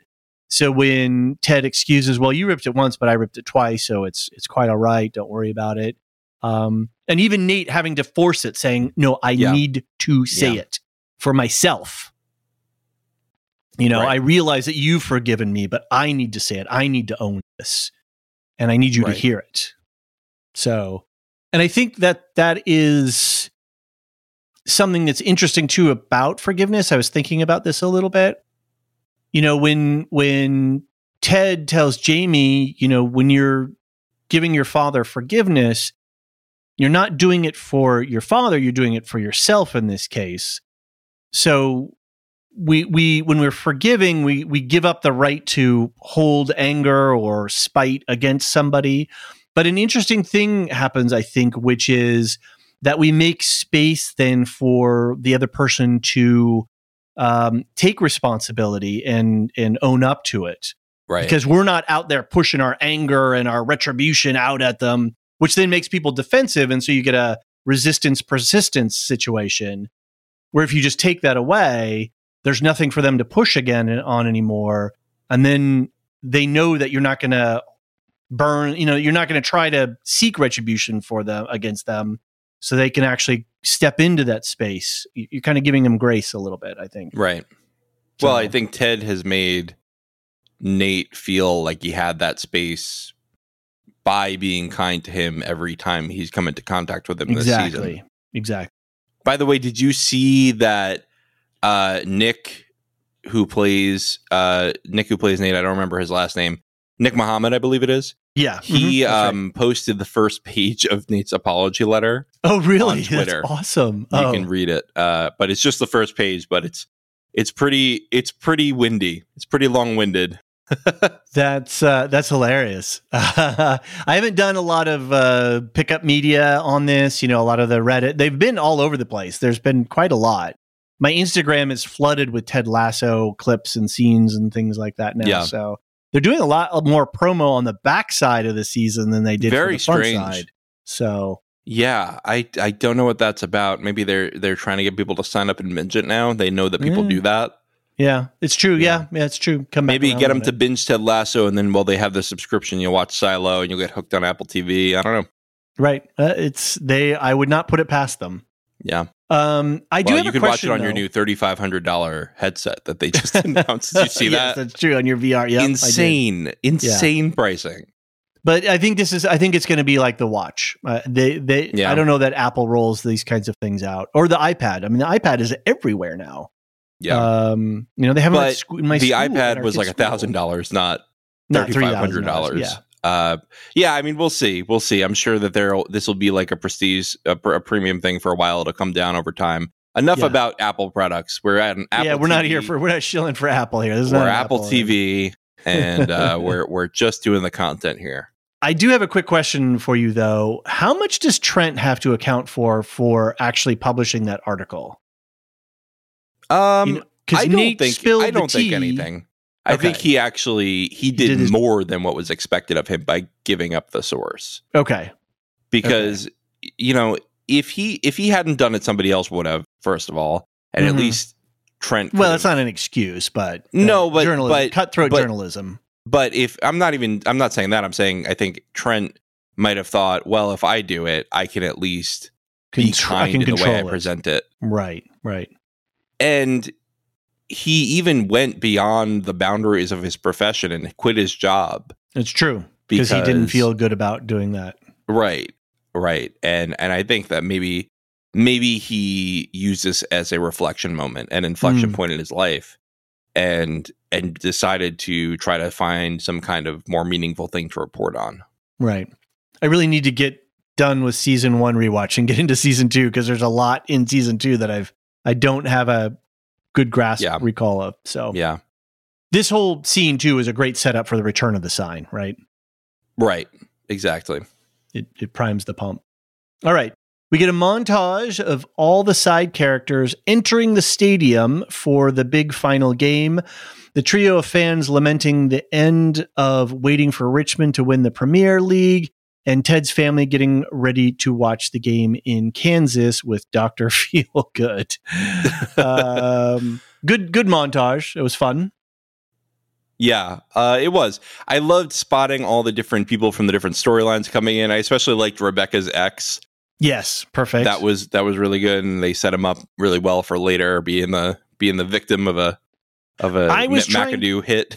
Do you remember in season one where Ted would play football with a gal every once in a while? There's a couple, two, three scenes. And I didn't know if that was her coming into the stadium or if that was her getting an autographed signed copy of um, Trent's book. oh, I don't But know. I I, don't remember what she looks like. Yeah, neither do I. And I actually just watched those scenes and I was like, oh, is that her? And I, I'm, I'm not sure. Yeah. And then there was an older couple that came in and sat down. Did they were part of them? the I think it was the Rainbow episode. The the they did an episode that was basically a parody of uh, when Harry met Sally Okay. and other rom coms, and that was in season two. Okay. And I think they were one of the couples like on a bench, Got it. like it. they were like one of these picture picture couples. Got it. Okay. Yeah, there was yeah, just full of little call little characters and callbacks. It was it was quite lovely. Yeah. Um the song that was playing is um, "In Between Days," and that is a uh, it, this is a cover by Ben Folds. Uh, it's I've a cover seen Ben of the Folds live twice. Love Ben there, Folds. There you go. He, is. He's quite the quite the guy. And this is a cover of the Cure song, which, uh, if you remember in The Last of Us, this was one of the songs, one of the big songs with uh, in the mall scene. Yeah. Oh, this was the So- song too. Mm-hmm. Yeah, Oh, I didn't know that. yeah. This is a cover. This is a cover. Right. Right. Right. So, yeah. Um, and did you get the Wynonna Judd reference? I don't know who that is, but I I do enjoy that Ted puts Okay. all the guest tickets under.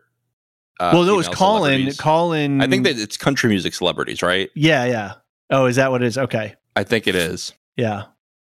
Zero zero tie, not impressed. the Doctor feel good. That was great little scenes of him on his phone and stuff during the game. He was insufferable with this. Look, I I don't. I hope like she kicked him to the curb. either.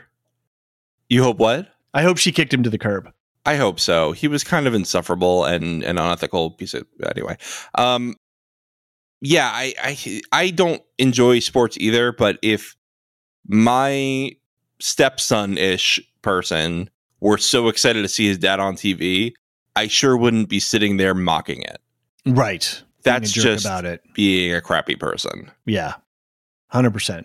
Yeah. Totally agree. All right, back in Ted's office, uh, he gets confused about how they were promoted from the Championship League and now they're going to the Champions League, uh, which is a great little scene and it's a it's a lovely little uh, Yeah. um, uh, little joke and uh, I, I, I mean, thought it was I. I was looking at this like two weeks ago because I'm I'm thinking about getting into Premier League football. so I, I have two. I have two. and I have uh, to maybe maybe we'll have a Premier League podcast soon.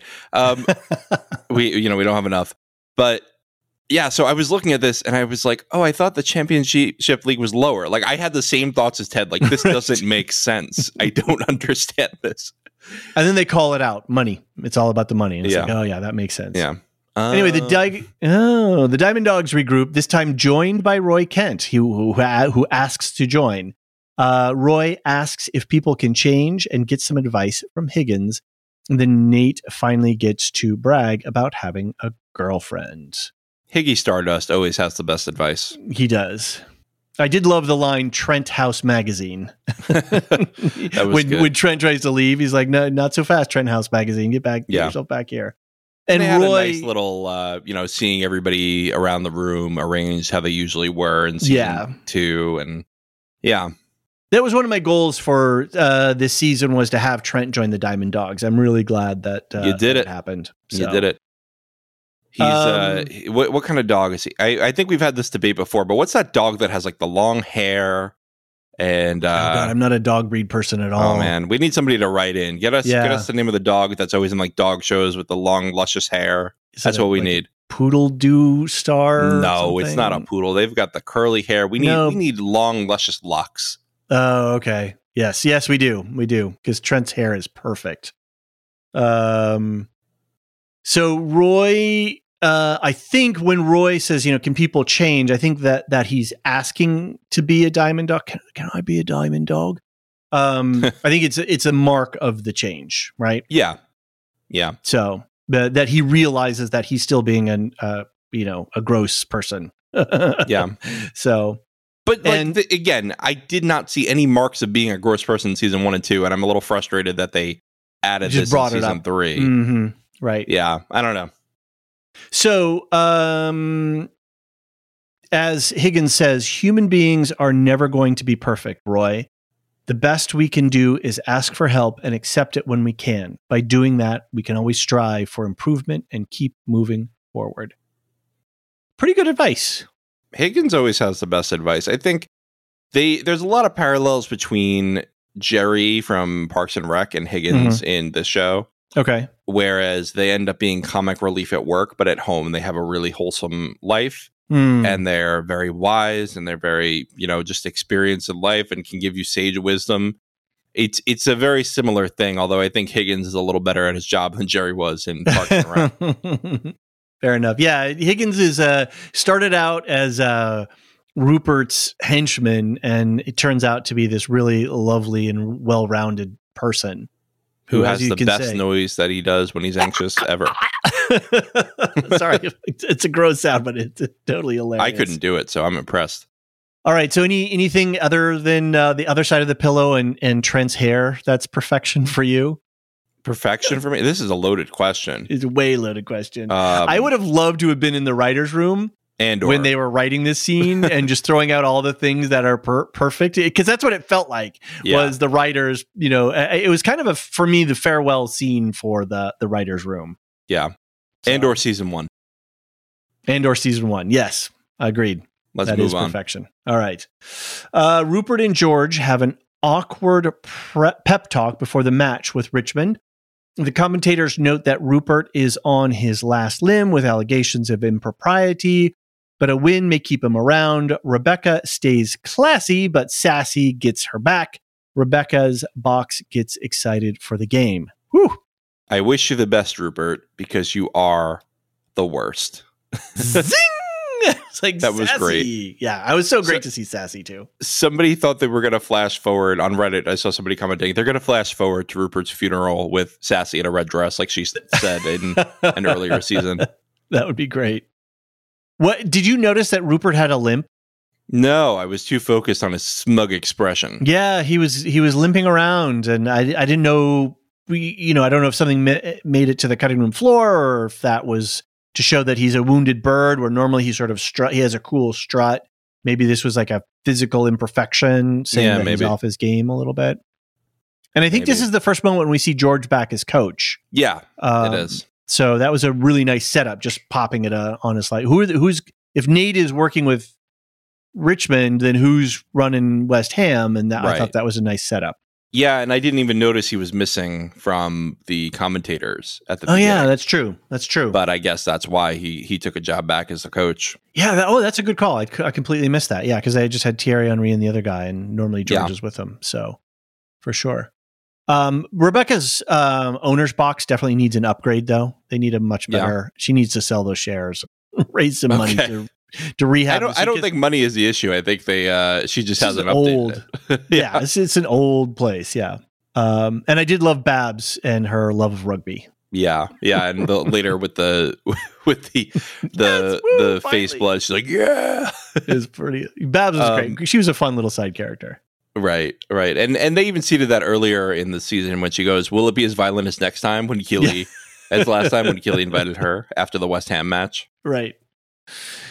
All right. In the locker room, the team receives a giant avocado and a note of encouragement from Zava. Remember, I'm always inside of you. Danny gives Van Dam a new mask, which transforms him into Zorro. Coach Beard shows a montage of the team's memories together, which leaves everyone in tears. I loved the little final, you know, something from Zava. Yeah, and I loved this callback to season one where Ted couldn't say Zorro, Yes. And they had to right, keep correcting him. and now he finally says it right. He goes, "Okay, Zorro." He goes, "No, Zorro." Zorro. I, Oh, I missed mask. that. Yeah, That's perfect. Yeah, the mask is great. I love the Yeah. mask. yeah.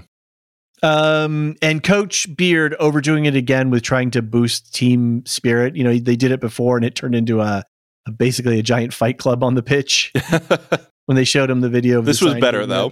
This was Yeah. a better outcome.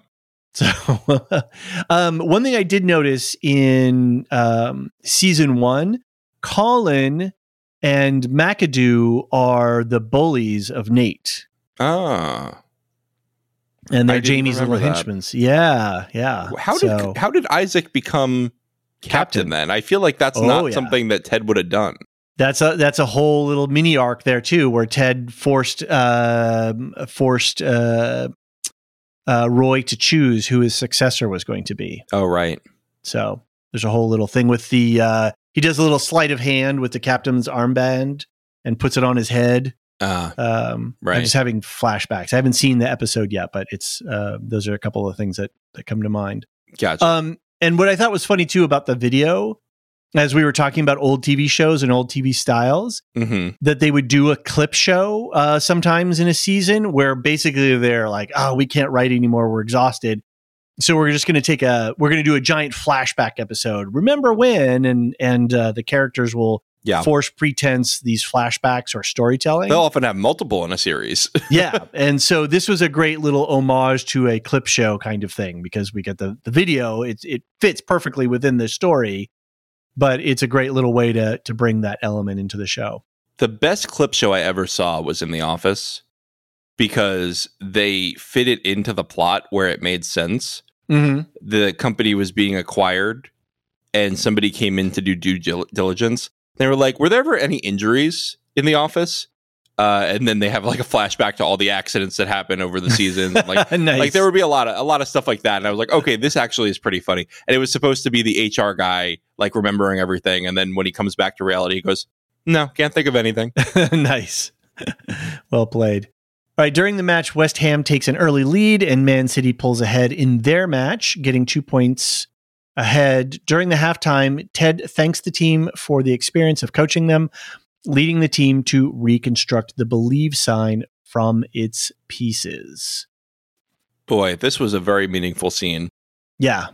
i loved all the creative ways they hid the pieces amongst the team you know in a locker in the armband in the shoe you know all these Yep. different places it really it didn't feel like it was staged it felt very like everyone had their own reason for putting it where they put it and everyone kept it because they wanted it not because they felt obligated It was so perfect, and it I caught me completely by surprise.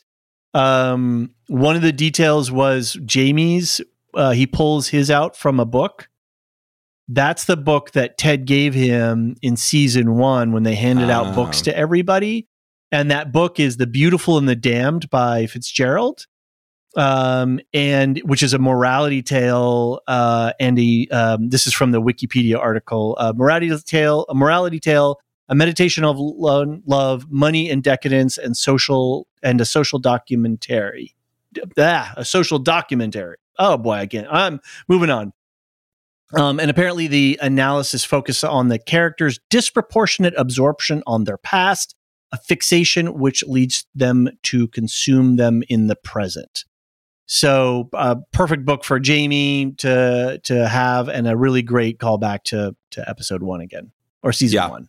yeah definitely So, great look between Nate and Ted over the sign when the yes wh- yeah they they finally are like i like ted's shrug you know Mhm, it's like yeah. wow yeah cool Very cool. All right. Um, let's see. In the second half of the game, Jamie scores the first goal. Then Isaac takes a penalty shot. Although it looks like Isaac missed, they discover that Isaac hit the ball through the net and into the stands, giving them a point. When West Ham scores again, Ted, Ted recognizes that the shot was offsides, keeping the score even. So uh, this is this also goes back to uh, episode one, where Ted's in the press doing the press conference, yeah and they ask him if he knows what offsides is, yeah and he Yeah. doesn't. He he goes, "Oh, it's it's like the you know the Supreme Court definition of pornography. I know it when I see it, kind of thing." right right So, and then in this one, he's like, "Cool." He's like, "No, dude was offsides." He did know it. He did Yeah. know it.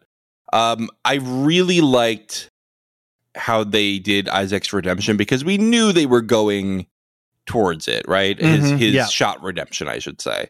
Right. They, we knew they were going towards it. You know, he's he's shooting his ball at Higgy Smalls at first. right. Did you notice that Higgins goes, "Oh shit," and then tries to Oh, protect his wife? yeah. Oh yeah, no, no, I did see that. I did. when see they when they're all realizing that he's going to do it, he's like, "Oh God." yeah, yeah, that was pretty funny.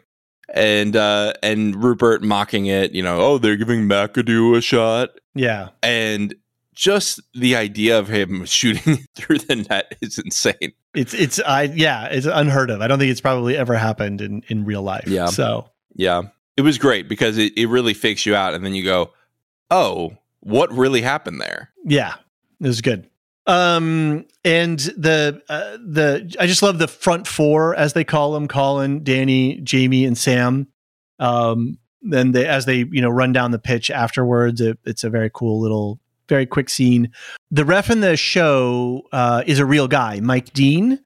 Okay, And he made uh, a second appearance in season two, episode eight. Uh, and I tried to find out some more on him. There's a, a bunch of Wikipedia article stuff, but I don't know why necessarily they included him in on this, uh, and I tried to check on the Discord, but nobody got back to me in time. So um, uh, I don't know if there's some interplay there, but because uh, apparently Mike Dean was also on involved in some of the video replay co- um, uh, refereeing stuff okay. in the actual league. So maybe that was it. I'm not sure. So, all right, moving on. Rupert tells George to karate kid Jamie Tartt, but George refuses, leading Rupert to push George down. Rupert war- walks off the field while the crowd calls him a wanker. Sweep the leg. nice job. Yeah, the, the minute that happened, I was I was just immediately brought back to the Karate Kid. Fun. Yeah. Yeah, very good. Yeah, and and good on George for not playing dirty like that, for ac- actually having some honor. So, yeah. So, and then we get to see Liam and Noel again, which uh, Rebecca called uh, the other two uh, uh, jo- uh George's uh, two little friends. Yeah, I love put him away, George. yeah, it was very funny. But yeah, I mean, think about the utter devastation of Rupert here. Oh my god, he went from being on top of the world with this club and being in a power couple to being called a wanker repeatedly by his favorite team's fans. Yeah. Which is what they called Ted when Yeah. Ted showed up for his first game with Crystal Palace. Yeah, They, the, the fans were calling him wanker. So, right. And and they were even calling him that on Twitter, you know. right. Yeah, that's right. And, Keeley uh, says uh, avoid. Yeah, don't look up wanker. he has to ask Mae what it means. Uh, that's pretty funny. All right, with no ideas left, uh, Ted calls Nate over and uses his play, the Oscar. Jamie causes a scene which distracts West Ham and leaves Sam open. Sam scores, winning the game for Richmond and leading everyone to celebrate, including Colin and his partner. Ted then performs his signature victory dance. he does. I love that they finally got him to do the victory dance with Mm-hmm. the team.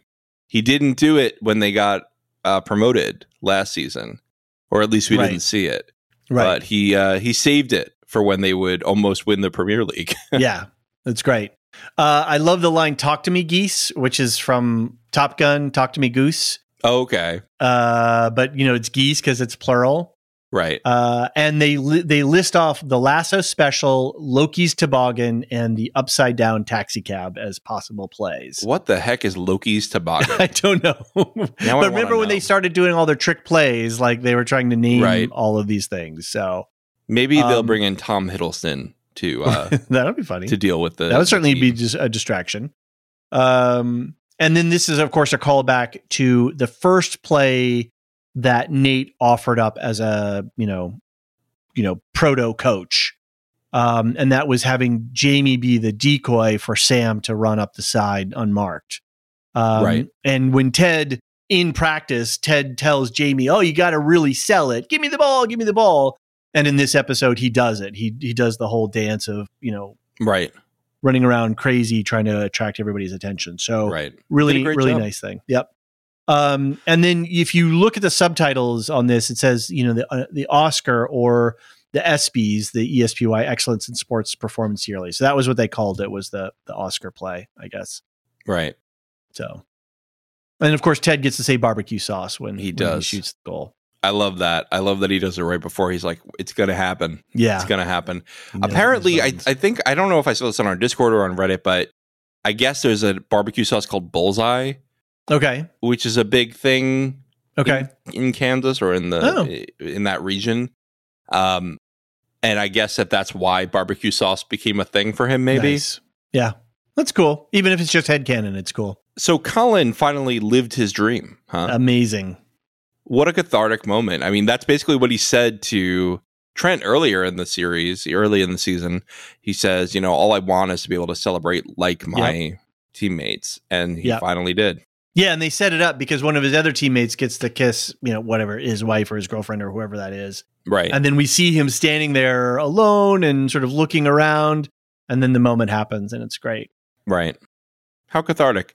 And I, you know what? I'm kind of glad that they didn't even address it in the media. Yeah, agreed. I absolutely agreed. It kind of shows it, it's become, they're going to treat it as normal. At Yeah. least the show is telling us that.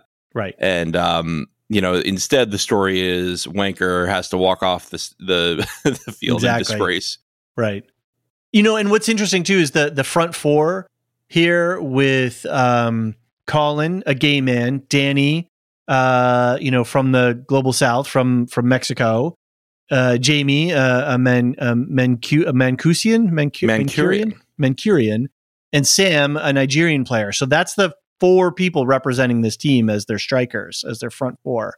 Can I just So- say, there's no way that Mancurian became a thing naturally. You And know that somebody was like, because it's a thing. "Oh, we have to, we have to sound more refined. We're not Manchesterian, we're Mancurian." And I just, I just know that there's some Brit out there who has been dead a thousand years who was just really into this whole Mancurian thing. He tried to make Mancurian happen. Is it Man- Mancurian or Man- Mancunian?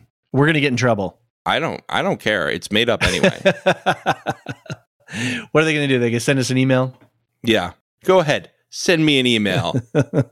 You're gonna be like, "You ugly, ugly boys." Ougle. It's poupe.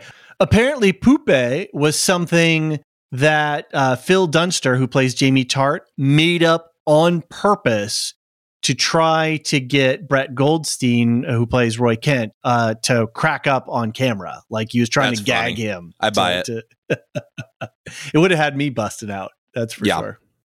In a series of headlines, we see Rupert has been kicked out of the league and Rebecca has sold 49% of the club to the fans. Ted takes an ussy at the airport with an old friend, and Rebecca, in true rom com fashion, follows Ted to the airport to say goodbye. Yeah, I mean, I loved Rebecca buying a first class ticket just to, just to say goodbye to somebody at the airport. Force of habit, right? Yeah, Doesn't matter. She just sold a bunch of the club anyway. She'll be rich forever. that's right. Uh, she can afford a first class ticket. Uh, Ted's in first class. It seems like. yeah, well, yeah, yeah. I would hope him. so. I would hope I so. know. I So, know. Uh, a- and I certainly do appreciate um, uh, Rebecca being the, a matriarch rather than a soccer mom. Agreed. Agreed. That was a, that was a good little line. Good zinger. Um, I don't know if you noticed. Um, so yeah, there's the newspapers and magazines. Did you see what was below the main ones that they showed us? If you Are freeze you the mean frame, like the Shandy thing? yeah. So there's Shandy Fine with star effer, and Zava returns, and it looks like Zava is going to play for the Galaxy in Los Angeles. Okay. And Fine. the, s- the second one he buys, the other one he buys, it's a little cartoony, is Marcus Rashford is on the cover with a couple of uh, uh, fruits and vegetables uh, coming off the, the page. Um, and if you remember, we talked about him before. He was one of the players who got in a dust up around politics and sticking in your lane and just play football. And if you had just, you know, Um, paid more attention to football and not politics. And he, Marcus Rashford, has um, led this really big campaign in the UK about feeding kids and having you know quality lunches in schools and all that kind of stuff. So that was who was on the cover of that other one. that Presumably, he's buying for uh, his son. okay. So Nice. yeah, um, I guess Tommy, the Ussy dude, he's been in I think like three episodes. I think that's right. Yeah, like a right. Christmas one in season two, and then the first one, season Right. one. Obviously, he's on the was a- plane. He's yeah, lot of lot of callbacks. We're we're pretty much in fan service city through the rest of the episode. big time, big time. I do have one bone to pick here with this with this scene. Okay. Um, there are no direct flights to Kansas City from London. Sure. sorry, there are Sure. not. Agreed. I looked it up. I went to kayak and I looked it up. There is no Okay. nonstop flights. I believe that. There's um yeah. Well, I'm sorry. I maybe we'll check. pretend that he transferred if it makes you feel better. No, they they say on that. That's what that's what Oh, triggered right, me. right, is you hear right. the you Okay. know nonstop to Kansas. I was like, no way. There's no. All right. Yeah. Anyway, on the plane, Beard confesses that he can't go because he's in love with Jane. He fakes an appendicitis to get off after the door has been shut. The flight attendant asks Ted if he'd like to go with him, and when Ted declines, she calls him an asshole. You know, there was a Reddit comment that made me crack up because somebody said someone somewhere believes that Ted Lasso is an asshole and will never be able to be convinced otherwise. right. This flight attendant will never believe he's not an asshole That's perfect. I love after that. Yeah. What was with the rice in the luggage? I didn't get that joke. Uh, I think it was just him being absurd after he's like, I haven't slept in three days. I was Okay. never really planning to leave. Got it. Okay. It was just a wait. All right. Yeah. That was crazy. yeah. Forget my So- luggage is full of rice. Just the way he says it was so good. so we learn his name. Yeah, we knew it Willis. all along. Apparently, Yeah, it's pretty funny. yeah, that was Uh, that was a perfect way to introduce that. The uh, contender for my sort of laugh out loud moment would have been his scream. ah, you know, and going crazy. Oh no! And then the scream combined with the fact that it was the wrong side for his appendix, and coach had to tell him. Wrong, Wrong side, coach. It was great. that was good. All right.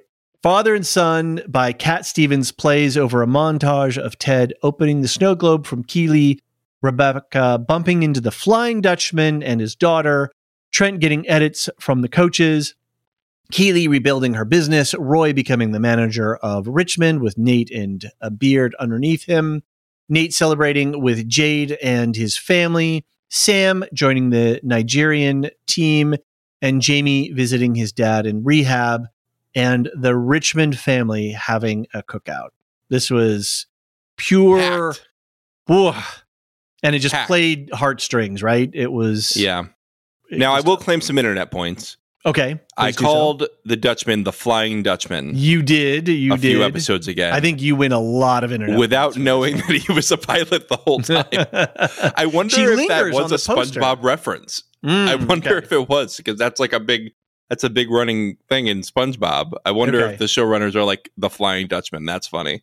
Or maybe they were just like, hey, it would be a good way to reunite them if he was a pilot. It's a perfect rom com ending, right? Yeah. Yeah. So I mean, because this and apparently I, I'm not a big rom com uh, fan, but apparently this entire show, uh, this whole series, is just laced with rom com Yes. stuff. yeah. I, I don't I don't really watch rom coms often, although I, I do watch the cheesy like Netflix Hallmarky Christmas movies. Uh-huh. which have similar tropes in them. Uh, my wife and I even talked about maybe one day doing a short podcast on the Netflix Christmas movie universe, oh, nice! I like that. which is an absurd thing where there are completely. like four Vanessa Hudgens running around, and there's like there's like multiple fake countries in Europe that all interact in this universe, and some of them may be Christmas themed countries for some reason. Anyway, there's an absurd number of these kinds of movies out there, right. and they are awful, and we love to hate watch them. Were you very happy to see the Flying Dutchman? I was, I Yeah. was. I think that that was a great ending for her. Again, I never shipped her and Ted. I never No. wanted them to be together. I thought she had great chemistry with the Flying Dutchman. She always wanted a daughter. Somebody said on Reddit too, "I- I- she's going to have such a great time going into the dollhouse from season one Right. with this girl. She's at the Right. perfect age to go looking at dolls, uh, where she couldn't go with um, what's her name, Sa- Sassy's daughter, because Right. she's just a little too old. Right. You know, that's that's going to be great for Rebecca. Yeah. Uh, apparently, the little girl was the same actress who played Rebecca as her as Rebecca in Rebecca's Ah. Dreams. That's So- fun. Fun little thing. Um, and I did love that Trent was rocking a, a Golden Girls T-shirt when he was looking at the, uh, the the draft comments. So Nice. Yeah. Yeah. That's good. We we there's so much fan service in here. There's, it's so dense. Um, yeah, Roy becoming manager. What's Yes. going on with that? That's that. I I mean I I I think I called this a couple episodes ago. Like they're they're leading him towards this. yeah, They are leading him towards being manager, and I think that it felt very natural. I think Roy, his best strength is he knows his weaknesses, yeah. and he's willing to say, "I'm not a good strategist. Let's defer to Nate on that." Yep, and Um, that's and- and, and, even says, you know, would you would you mind Nate coming back? And he's like, no, he's good at the stuff I suck at. So, Right. Yeah. right and and that is really the key to being a a good leader is knowing where to ask for help knowing where to take feedback knowing where to overrule and i think roy's really good at that and i think he's become really good at that whereas i think beard gets a little caught up in his almost almost prejudices sometimes not like Mhm. not like a bigotry prejudice but like i've decided that this thing is bad so it's bad i think Mhm. beard gets a little stuck in his own head sometimes Right. and I think Nate, you know, I I- like I said, I don't think he has that really like team building ability. Whereas I think Roy kind of has developed that. So one of the uh, quadrants or whatever, uh, one of the, the the blocks, the steps of the pyramid of success is uh, cooperation, and with all levels of your coworkers, Listen if you want to be heard. Be interested in finding the best way, not having your own way. So when Roy being able to go, hey, that guy's better at this than I am, then we should defer to him. That's right there. There it is. Right. So Right. and which is great. The the comment that Ted has on the on the draft, um, it was it's not about me. It never was. I do like that. That was also clearly a pitch for a, a spinoff. it's not about me. It never was. Yeah. All right. Yeah. Next It's- season on it's- Roy yeah. Kent. well, and I'm fine if they. Um, uh, there was some talk on our Discord too about uh, they could do an academy show where it's like you know youth um, dealing with you know, Okay. you know coming up. I think that's a really good idea. Or if we did a women's league, it doesn't for me. It doesn't have to have Ted Lasso. It doesn't have to have Jason Sudeikis Right. Right. as a character on here, but it just has to deal with the same themes and tone, dealing authentically with our problems and supporting each other and finding our way through these complexity of, of life. That's what this show is about to me. So, so rather, you know, Jake, Jason Sudeikis, Makis, right? It's it's is the show at at its heart dealing with the same kind of stuff. right. Um, All right, I don't care about Nate and Jade, but I do care about Sam joining the Nigerian team, right, which was beautiful because he said, I think in the in the first episode, maybe, maybe, maybe just the first season, you know, he really wanted to be part of the Nigerian team, right. and it seems like uh, the sabotage did not work on Yes, on uh, on Right. keeping him out. Right. Which Uh, I don't I don't know if that was really satisfyingly worked out, but I, I guess well, maybe just waved it Sam, maybe Sam just eclipses it because he's so good. you yeah, know, maybe and- that goal got him in. You know that Exactly. that winning That's goal there. thinking. And Um, uh, Jamie visiting his dad in rehab. Yes, yeah. I you know I I think uh, I was like, did he die when they were saying, oh yeah. oh yeah. it toasted him, and then he did show up briefly. Yep. In, in the, the previous episode. episode. Mhm, Yeah. Yep. So I'm glad that Jamie sort of reconnected with him. It seems like it. Papa Jamie is starting to work on himself too, which is great. Yeah. And again, you know, Jamie being able to um, open that space for his father to to actually show up. Yeah. I do enjoy that they were toasting their friend in rehab. Yeah. Oh well, Yeah. All right. Anything else on this scene? not for me. Okay. Mae distributes shares of Richmond stock before straightening the same picture of one of uh, the one in the final of Cheers. Oh, that's what that was. I didn't get. that. Yeah. So apparently, and I didn't know this. I, I saw this online, but Okay. uh, Ted Danson's character, I guess Sam, Yeah. uh, straightens straightens that exact picture Oh, okay. in the finale Nice. of Cheers. Of Cheers, so they had which is a great rom com, yeah, Yeah. classic show. So. Yeah. Trent signs copies of his book, The Richmond Way. Keeley pitches Rebecca on a woman's football club.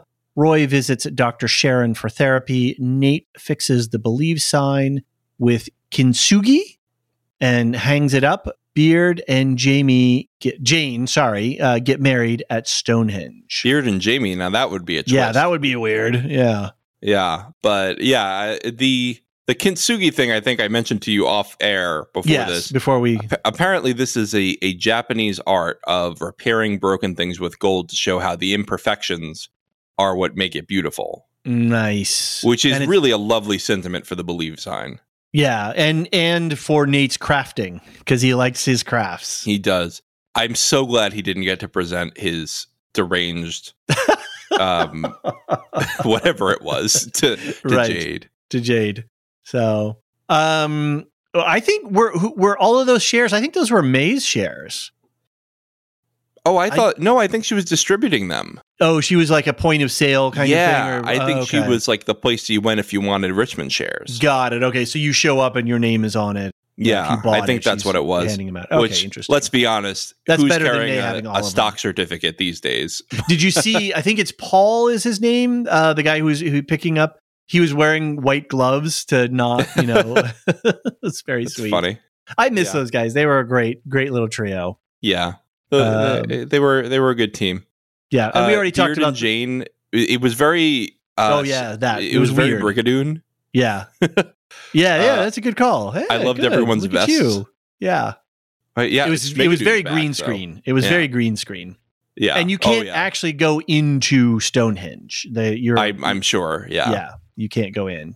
Well, go this I think had people questioning if it was a dream sequence, like because right. because Ted wakes up after this whole Right. montage. I don't think it was a dream sequence. I think No. that they were flashing forward for some people and then, you know, sticking with Ted in the present. And Brendan Hunt, uh, apparently, I, I read I read a little bit of his AMA on on Reddit, and he said no, it wasn't a dream sequence; it was real, um, and they that's just the way they edited it. And Ted wasn't there because that would just been weird for him to go home and then come right back, and Yeah. you know. Yeah. And he was saying that you know their Beard and Ted have Willis and Ted have that kind of a relationship. Doesn't matter. You could not see each other for five, six, seven, ten years, and when they pick up, you know, when they see each other Right. again, they'll just pick up right from where they left off. That's the kind Right. of friendship that they have. So, um, there was a um on the book. Uh, it says, uh, you know, the the last or the the Richmond Way, and it says with a short forward by Roy Kent. so I was wondering what the fu- fuck. Just spelled this book is good. yeah. Let's see. I think that's it. Who was the couple with the baby at Stonehenge? Was that a season two couple? Because that's where my memory gap is. Yeah, that was the couple that gave Beard the pants in Beard After Dark. Oh, Do you oh, remember okay. he he, he got Oh, the pants and then he ran away from them and she was pregnant. Yes. Oh, I completely They had forgotten that Everyone's episode. great and safe, and that's That's great. right. Because she was trying to, yeah, they were. She's trying to hook up with him and da da da. Right. Yeah. Well, she wasn't trying to hook up with him in the end, Okay. Right. But it, it but the guy thought thought, Thought he was, was, yes, and then yeah, then they had the That's chase, and then he beat up Jamie's dad, and it was it was, Okay. a, it was a weird episode. Uh, yeah, I, I haven't. Yeah, I'll get there. I'll get there when I do, do my my rewatch. Now that we've got a little breather and can just watch for fun. Yeah, yeah, Um, the book that Ted was reading on the airplane, How to Change Your Mind: What the New Science of Psychedelics Teaches Us About Consciousness, Dying, Addiction, Depression, and Transcendence by Michael Pollan. So that's My the one where, canon. yeah. Ted did not bring a book, and he grabbed Beard's book after he left. Very good. I like that. That's a good head canon. All right. Uh, Ted returns home to his family. He coaches Henry's soccer game, where Henry's taken the position number nine after his favorite player, Jamie Tartt. Ted looks on happily as we roll credits. This was a great. If somebody took a screenshot online of the first shot of Ted in the season, looking at the camera, Uh huh. and the last shot, the first shot. Well, he's not really looking at the camera in the first shot, but he's almost there. It's it's a it's the same framing. It's just his Mhm. full head in the in the frame, and he's just devastated and just depressed and sad. Okay. And that's in the season. And now in this, he's just happy. He's, he gives a little chuckle. He's it's great. I actually posted. I took a shot of it uh, before we jumped on the mics and posted it on our Discord channel. And he looks directly to camera, breaks the fourth wall, does a little shrug and a laugh, which I think is lovely Yeah, because he's it. The way that I interpreted uh, uh, what he was saying to us is "thank you." And isn't this a crazy Yeah. thing that happened? You know, this like weird one-off character right. that, From an know, NBC commercial. didn't mean anything. Yeah. Yeah. And then now it's become this whole phenomena. Um, it was it's really lovely. It's a really lovely little scene. It is. What a success story. Where is the therapist? Oh, I think he's gone after that I think she booted behavior him at the football game. totally. He, he shows up at the house. He's that's where he's staying. He's not at a hotel or anything like that. So Yeah. yeah, I'm Yeah. there. I think uh, Dr. Feelgood would have been coming out to greet him if he was there. Right. Um, the final song in this is Flight Test by the Flaming Lips.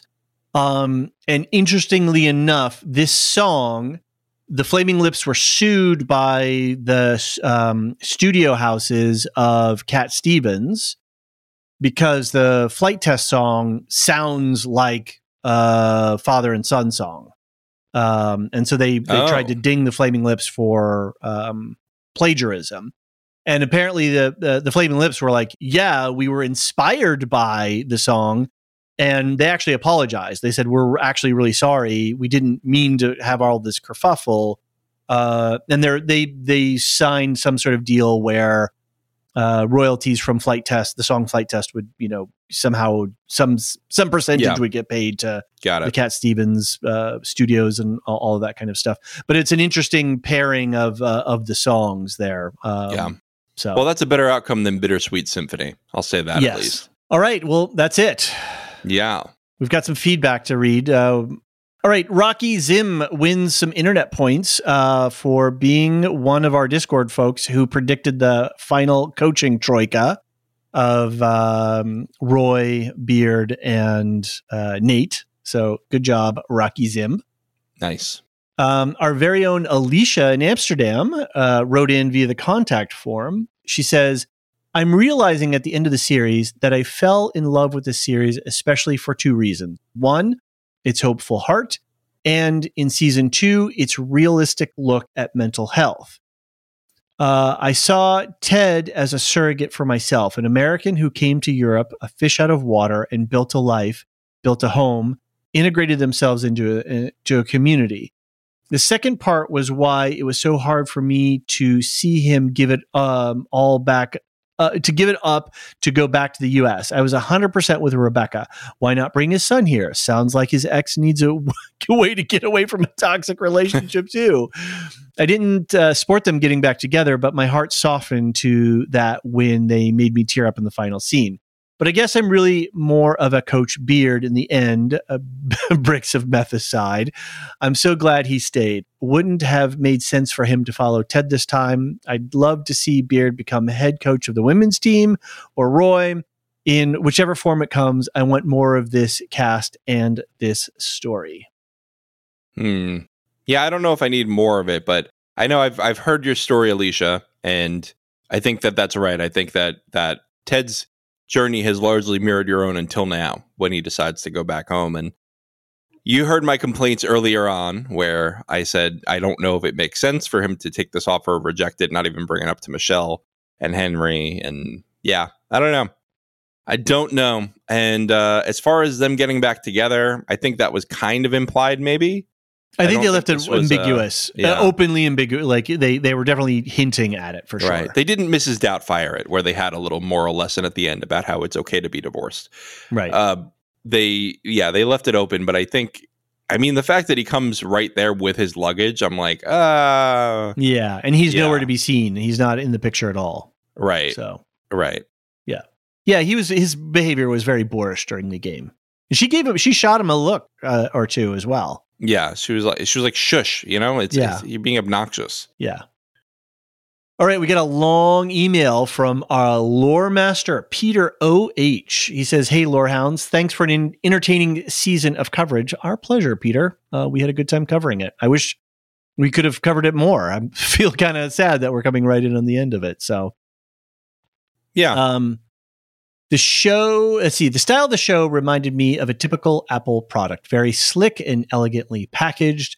I thought the holiday episodes from season two typified this. It was as if the episode was written by the Christmas it just uh, algorithm that ever Christmas. it's true. That's a it's a it's a funny comment. I think at its core, the show is a morality play about mental health with an overall message of don't be a wanker. But the show went deeper on many issues. I enjoyed the examination of toxic masculinity in Roy and Jamie's storylines, as well as in the Roy, Jamie, and Keeley storyline. It's clear the writers went to great lengths uh, to show that being traditionally masculine and being emotionally intelligent are not mutually exclusive. It's nice to see some proper pushback on the narrative that masculinity is under attack because sometimes men feel things and it gets shown on TV. Right. Thoughts real quick before we carry on? He's got a long email here, so. Yeah, I mean, the it's not masculinity that's being attacked, it's being an asshole that's being attacked. Mm. you know, you can be you could be masculine and have heart. I think Roy especially has shown that until the weirdness this season and again, that's part of why I was against showing that, but I mean, even I, I don't think any like like you know Ted is still a masculine man even though he you know he he's just positive and he's just supportive and that's great and and he he shows his moments of weakness I, I think it's great. I think that you're absolutely right. That's a, a great thing to take away from this show. Yeah, for sure. Especially in a um, in sports, which is an arena of where men work out a lot of their uh, emotion. You know, we don't have an outward uh, show of emotions so we take it out in the physical realm right and and uh and so there's a lot of yeah that broy and you got to be tough and it's really yeah. great to see characters who can be uh emotionally intelligent without having to be sort of Neanderthal, you know, brutes as, Right. as Jamie and, and Roy were. Um, Peter OH continues. So many LOL moments. The one that tickled my funny bone was Roy telling Jamie that he could watch him eat a kebab when Jamie suggests that they get something to eat. Roy Kent is loosely based on the real life former professional footballer turned pundit manager Roy Keane, who is from my hometown of Cork, Ireland. Keane, like Kent, was known for being a hard man on the field and more recently as a no bullshit pundit. He is also famously guarded when asked personal questions and is 100% comfortable stonewalling an interviewer who asks him something that he doesn't want to talk about, which is makes me think of when uh, he's uh, was it the the international friendly when he was saying this was a pretend match, this is a pretend interview, you're a pretend Yeah, journalist. yeah. That was great. so uh, that's interesting. I didn't realize that uh, that uh, that he was this character was based so closely on a real person. So Man, they didn't even change the name that much. No, not really. Uh, Peter H continues. I thought Rebecca selling 49% of the club to the fans was a very nice detail. It tracks with her sharp rebuke of the other owners during the posed Super League negotiations from a few episodes back. Absolutely. It's a really good point. Yeah. Professional sports is so heavily commoditized these days. And if you look at who is buying teams, it is a cause for concern. For every well intentioned Ryan Reynolds, Rob uh, McElhenney cons- yeah, consortium, there are two or three national investment funds from countries with poor human rights records or oligarchs buying clubs for the purpose of sports washing. Fan ownership is perhaps the best way to fight this thievery. The game belongs to the people, not the club owners. Very good point. I like this. Yeah. Thoughts? It's our team. They're Mm-hmm. just we're just borrowing. It it's their team. We're just borrowing it for a while. That's yeah, that's true. I, and I think it's it really does when they talk about the Champions League and the Premier League and all that that little funny joke, and then you know they say, "Oh, it's the money," and they're, "Oh yeah, that makes sense. It's the money." Right. I think they're. I think it, you and I both being not Premier League uh, experts. This is definitely. I, I'm I'm wondering how much it's hitting the Prem- Premier League fans. How much? What is the show saying? It's saying ah, money and these ownership things, super leagues. These are all toxic elements in this uh, Right. So Right. Yeah, I don't know. uh, I don't think the show it continues. I don't think the show accurately represented the actual amount of money and support staffing it takes to operate a successful EPL club. I guess European Premier League club, Probably uh, English but I was- Premier League. English Premier. There you go. But I was happy to suspend my disbelief because the story was compelling. A typical EPL player earns something like fifty thousand pounds, which is oh, good lord, fifty thousand pounds, which is sixty thousand euro, which is sixty thousand dollars per week. But if the show highlighted that, we the viewers would likely not have much sympathy for their emotional struggles. Oh, you can kiss your boyfriend in public, boo. You can't kiss your boyfriend in public, boo hoo. You'll just have to kiss him on your own private private tropical island instead. Interesting point. Yeah. Um, Even like you know the restaurant, it's it's hard to sympathize with yes, you know uh, a a restaurant being destroyed if you know he has millions and millions of dollars to just rebuild it overnight. yeah, in two weeks he can rebuild it. Right, So right. yeah, and. I, and I do think you know I don't want to say like just because somebody's making a lot of money they can't have an emotional uh, interaction and and I do think that what hurt what hurts these people is less the money less the missed opportunity it's more you know what what happens between them so removing the money from the equation or at least downplaying it I think you're right Peter OH that this allows that emotional drama to breathe a little bit Right. And we do see flashes of wealth, you know, the Bentley that Nate gets from Rupert, Yeah. you know, Colin driving the try attempting to drive his orange uh Lambo. Um so it's there, but yeah, I agree. Um all right. The Nate storyline was perhaps condensed, but at least they addressed issues with Nate's own father, not to mention Nate's human heart in conflict with itself. Uh, you, Hashtag. have sold them. You've sold I, Peter I don't even have to. I don't have to say it myself. Our fans have uh, pick up on it. We I should know. get you a megaphone. You know, say it again, and I'll put the megaphone effect on it right now. right now. Say it. Okay, here we go. Uh, the human heart in conflict with itself. Great. We'll get that done in post. Okay. but what about a, a T-shirt with a little figure holding a bullhorn with uh, the human heart in conflict with Okay, itself? that's a you know? T-shirt. Yeah, that's a merch thing. We got to work on our merch. We gotta, I know. a- after our one year thing, we got to work on our merch. Right. You know, and mer- it's not about making the money for us. It's about the fun of our community and the fun that we have together as a as a listening. So, Right. Um, yeah, you know, if you're a patron, uh, jump in or you know uh, on the Discord, i- if share some ideas. Um. Anyway, uh, see, not to mention the name of human heart. So in the end, Nate needing to forgive himself was his final hurdle. Ted, who knows enough not to hold on to hate, had already forgiven him. Also, I think Nate did ask his girlfriend at least one question about herself. Disagree. Disagree, Peter. All right, all right. Bring the bring the receipts, Peter. Bring the receipts. Wait, we need an episode, uh, season, and ep- uh, well, episode number, and maybe the minute mark when it happens. let's let's put let's put uh, John uh, in his place on this one here. I don't want to put you in your place. I, I don't mean it No, to it's like fine. that. It's Sort fine. of call you out. Random thoughts that uh, Peter has. Ted's ex marriage counselor was entertaining as a heel to Ted's son. An ex wife watching the game, as was their reaction to him. Agreed. We kind of touched on that Yeah. before. Richmond finishing in second place was very on brand for the show. What did you think about that?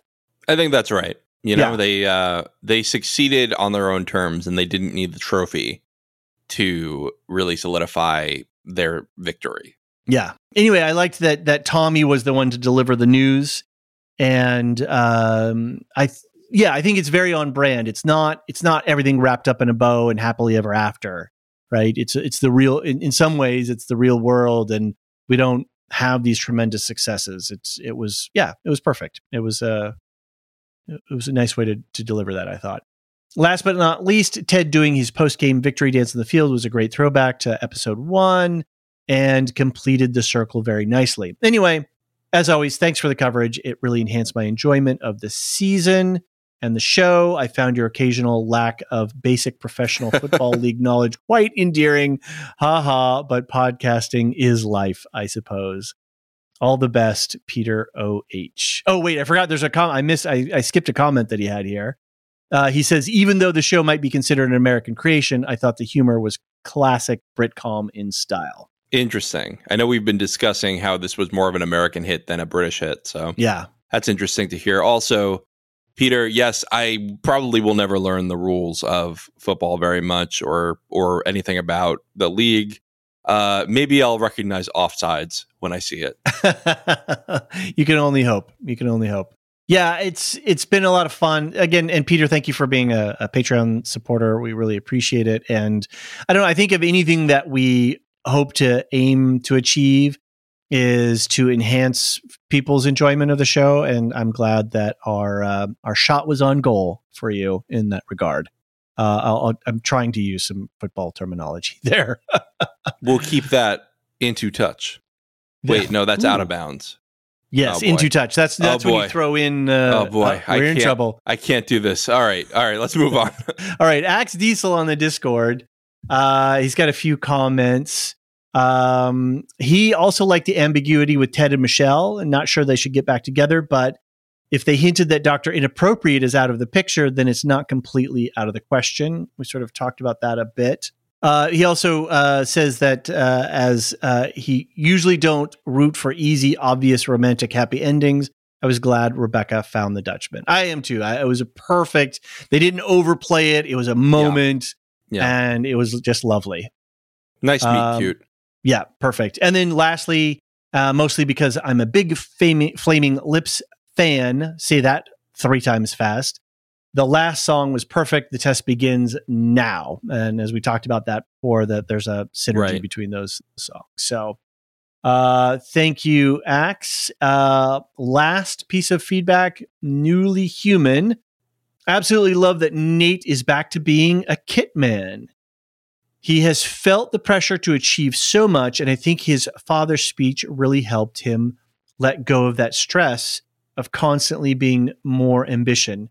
He knows the Kitmen stuff well and has no pressure there, so I think he might be happy mainly doing that forever and maybe just offering occasional input to the other coaches as he is, in Roy's words, is great at the shit I suck at. Being overly ambitious is way overhyped, in my humble opinion, and there is a lot to be said for living life on the slow lane.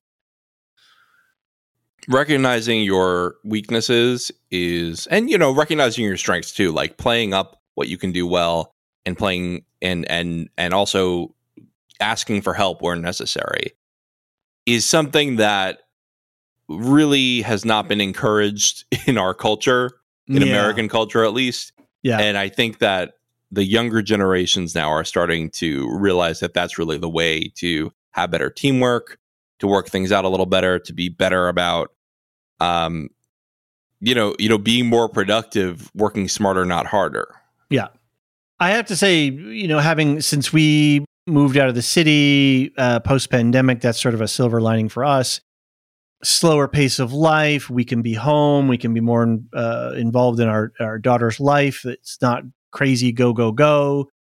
You know, we, and we can just sort of ride easy. And it's, it's so much more enjoyable to actually enjoy life rather than always be worrying about the pressures of, of work and succeeding and overachieving. Hey, man, if you want to, if that's what makes you happy, great but uh, yeah, I think we can in our country we can dial down that a little bit, and enjoy things a little bit more, and maybe Right. that's what we we get with that show with the show. So, all right, thanks, newly human. Thank you to everyone who wrote in and, and participated in our Discord server.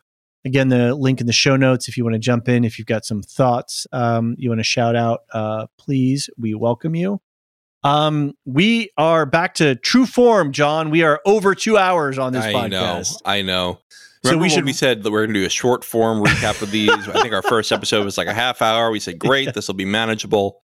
This is now the length of like five of these episodes. Exactly. So let's uh let's rip this uh outro done. Let's get this done here. Real quick to shout out to our Patreon sub uh, our lore master Patreon subscribers, Samartian, Cyrus, Mark H, Michael G, Michelle E, David W, Brian P, Nick W, SC, Peter OH, Bettina W, Adam S, Nancy M, Lavinia T, Duve71, Brian 8063, Frederick H, Sarah L, Gareth C, Eric F, Matthew M, Sarah M, DJ Miwa, and my mom, Joyce E. Thank you Very all for nice. subscribing to us. Thank you to all our Patreon supporters. John, as we were having our final wrap up thoughts here, I got an email. I've got the final uh, submissions for the hand drawn Elven script that's going to go into our thank you sticker. Ah, Uh, so we'll be able to nice. get a final draft done and published so that folks can see it. Hopefully, that'll entice people to subscribe. We're going to send everybody one of those in the mail in July. Everyone who's subscribed at the end of July, and we're hoping to break 100 subscribers. So if you've been on the fence, join us. Um, I'm not going to take any more time to talk about Patreon benefits or any of that other kind of stuff. I think we should just hit some programming notes and and wrap this Yeah. sucker up. If you're one of the five people who made it to the end here, uh, these are these are our uh, notes for the week. We are doing Yeah. a couple live watch events this week. Uh, on Thursday night at 8 p.m. Eastern, we're going to be watching a Studio Ghibli movie, which is still TBA, but I think almost almost a. we're almost we're almost there. Yes. Uh, and so join us there on the Discord server, link in the show notes. Uh, on Saturday, we're going to have the Phantom Menace playing because we're doing our Star Wars watches this month. So join us for our first of our Star Wars Film Fest. I think that's going to be a lot of fun. We'll do some text chat. Uh, you know, we'll be around in the in the Discord. Uh, as far as podcasts, we're loosening things up a little bit this month since we don't have a lot of shows that are tied to real time releases. We're going to be releasing these as we can get them done. And uh, I think first up, we're definitely going to have the MC Universe podcast out sometime this week because I, I know you're recording this tomorrow. tomorrow. John, the Across the Spider Verse is next level, man. I've it's heard. not just a superhero average film. It is something extraordinary. It's really special. And Nice. I'm really excited to talk with Jean and uh, Elysia about it. So Nice. we should have that out later this week. I- You have my Fingers spider hype up. I think I think when um, Spider-Man 2 on PlayStation 5 comes out later this month, the, later this year. Sorry, I think. I got to convince Brandon that we got to cover it on Lore. Oh, that would be fun. Yeah, very Yeah. cool. Yeah. Uh, and then uh, a couple other things this month. You know, we're going to have our second breakfast for, for patrons. Uh, we have a One Piece podcast coming out because Ah. I, I really wanted to talk about an anime with uh, one of my friends, Moses. Yeah, and I'm we had a great time talking about it. We Okay. we uh we're doing episodes one through 30 first because there are over a a- thousand episodes and we Right, can't yeah, just it's an absurd number. yeah yeah. Uh, but we had a lot of fun. And then also i'm recording this week uh, if you want to send in feedback for this again lorehounds at the lorehounds.com i'm recording with uh, marilyn mrs davis. We're going to be doing a full season uh, breakdown uh, of, of the themes and what we liked what we didn't like. Nice. uh, and I, I think it's going to be great. Marilyn's sending me stuff all the time of of you know what what's going on with with Mrs. Davis, and I think she was just enamored Super by hype. it, and I thought it was a great series too. So definitely check that out. Uh, stay tuned on our feed; you'll see that coming out. We'll try to give everyone a heads up on Twitter when uh, and and on Discord when we're releasing stuff. And uh, thanks. We hope to see you on our next show. Thanks, everyone. The Lorehounds podcast is produced and published by The Lorehounds. You can send questions and feedback and voicemails at thelorehounds.com slash contact. Get early and ad-free access to all Lorehounds podcasts at patreon.com slash the Lorehounds. Any opinions stated are ours personally and do not reflect the opinion of or belong to any employers or other entities. Thanks for listening. A new Star Wars journey begins in the place all good journeys begin. At, well, the beginning. This Star Wars Day, I'm excited to introduce the new Star Wars Canon Timeline podcast, where we will piece together the complete story of that galaxy far, far away in timeline order from the dawn of the Jedi through the great unknown following the sequel trilogy. This is a podcast for both Star Wars superfans and complete newbies. Listen to the short intro episode now to hear how it works and what to expect over the coming weeks as we set the stage for the new television series The Acolyte, which we will be covering with weekly breakdowns. Subscribe to the Star Wars Canon Timeline podcast wherever you listen to take part in one of the most epic and expansive stories ever told, following all the twists and turns from start to finish. May the 4th be with you all, all month and beyond.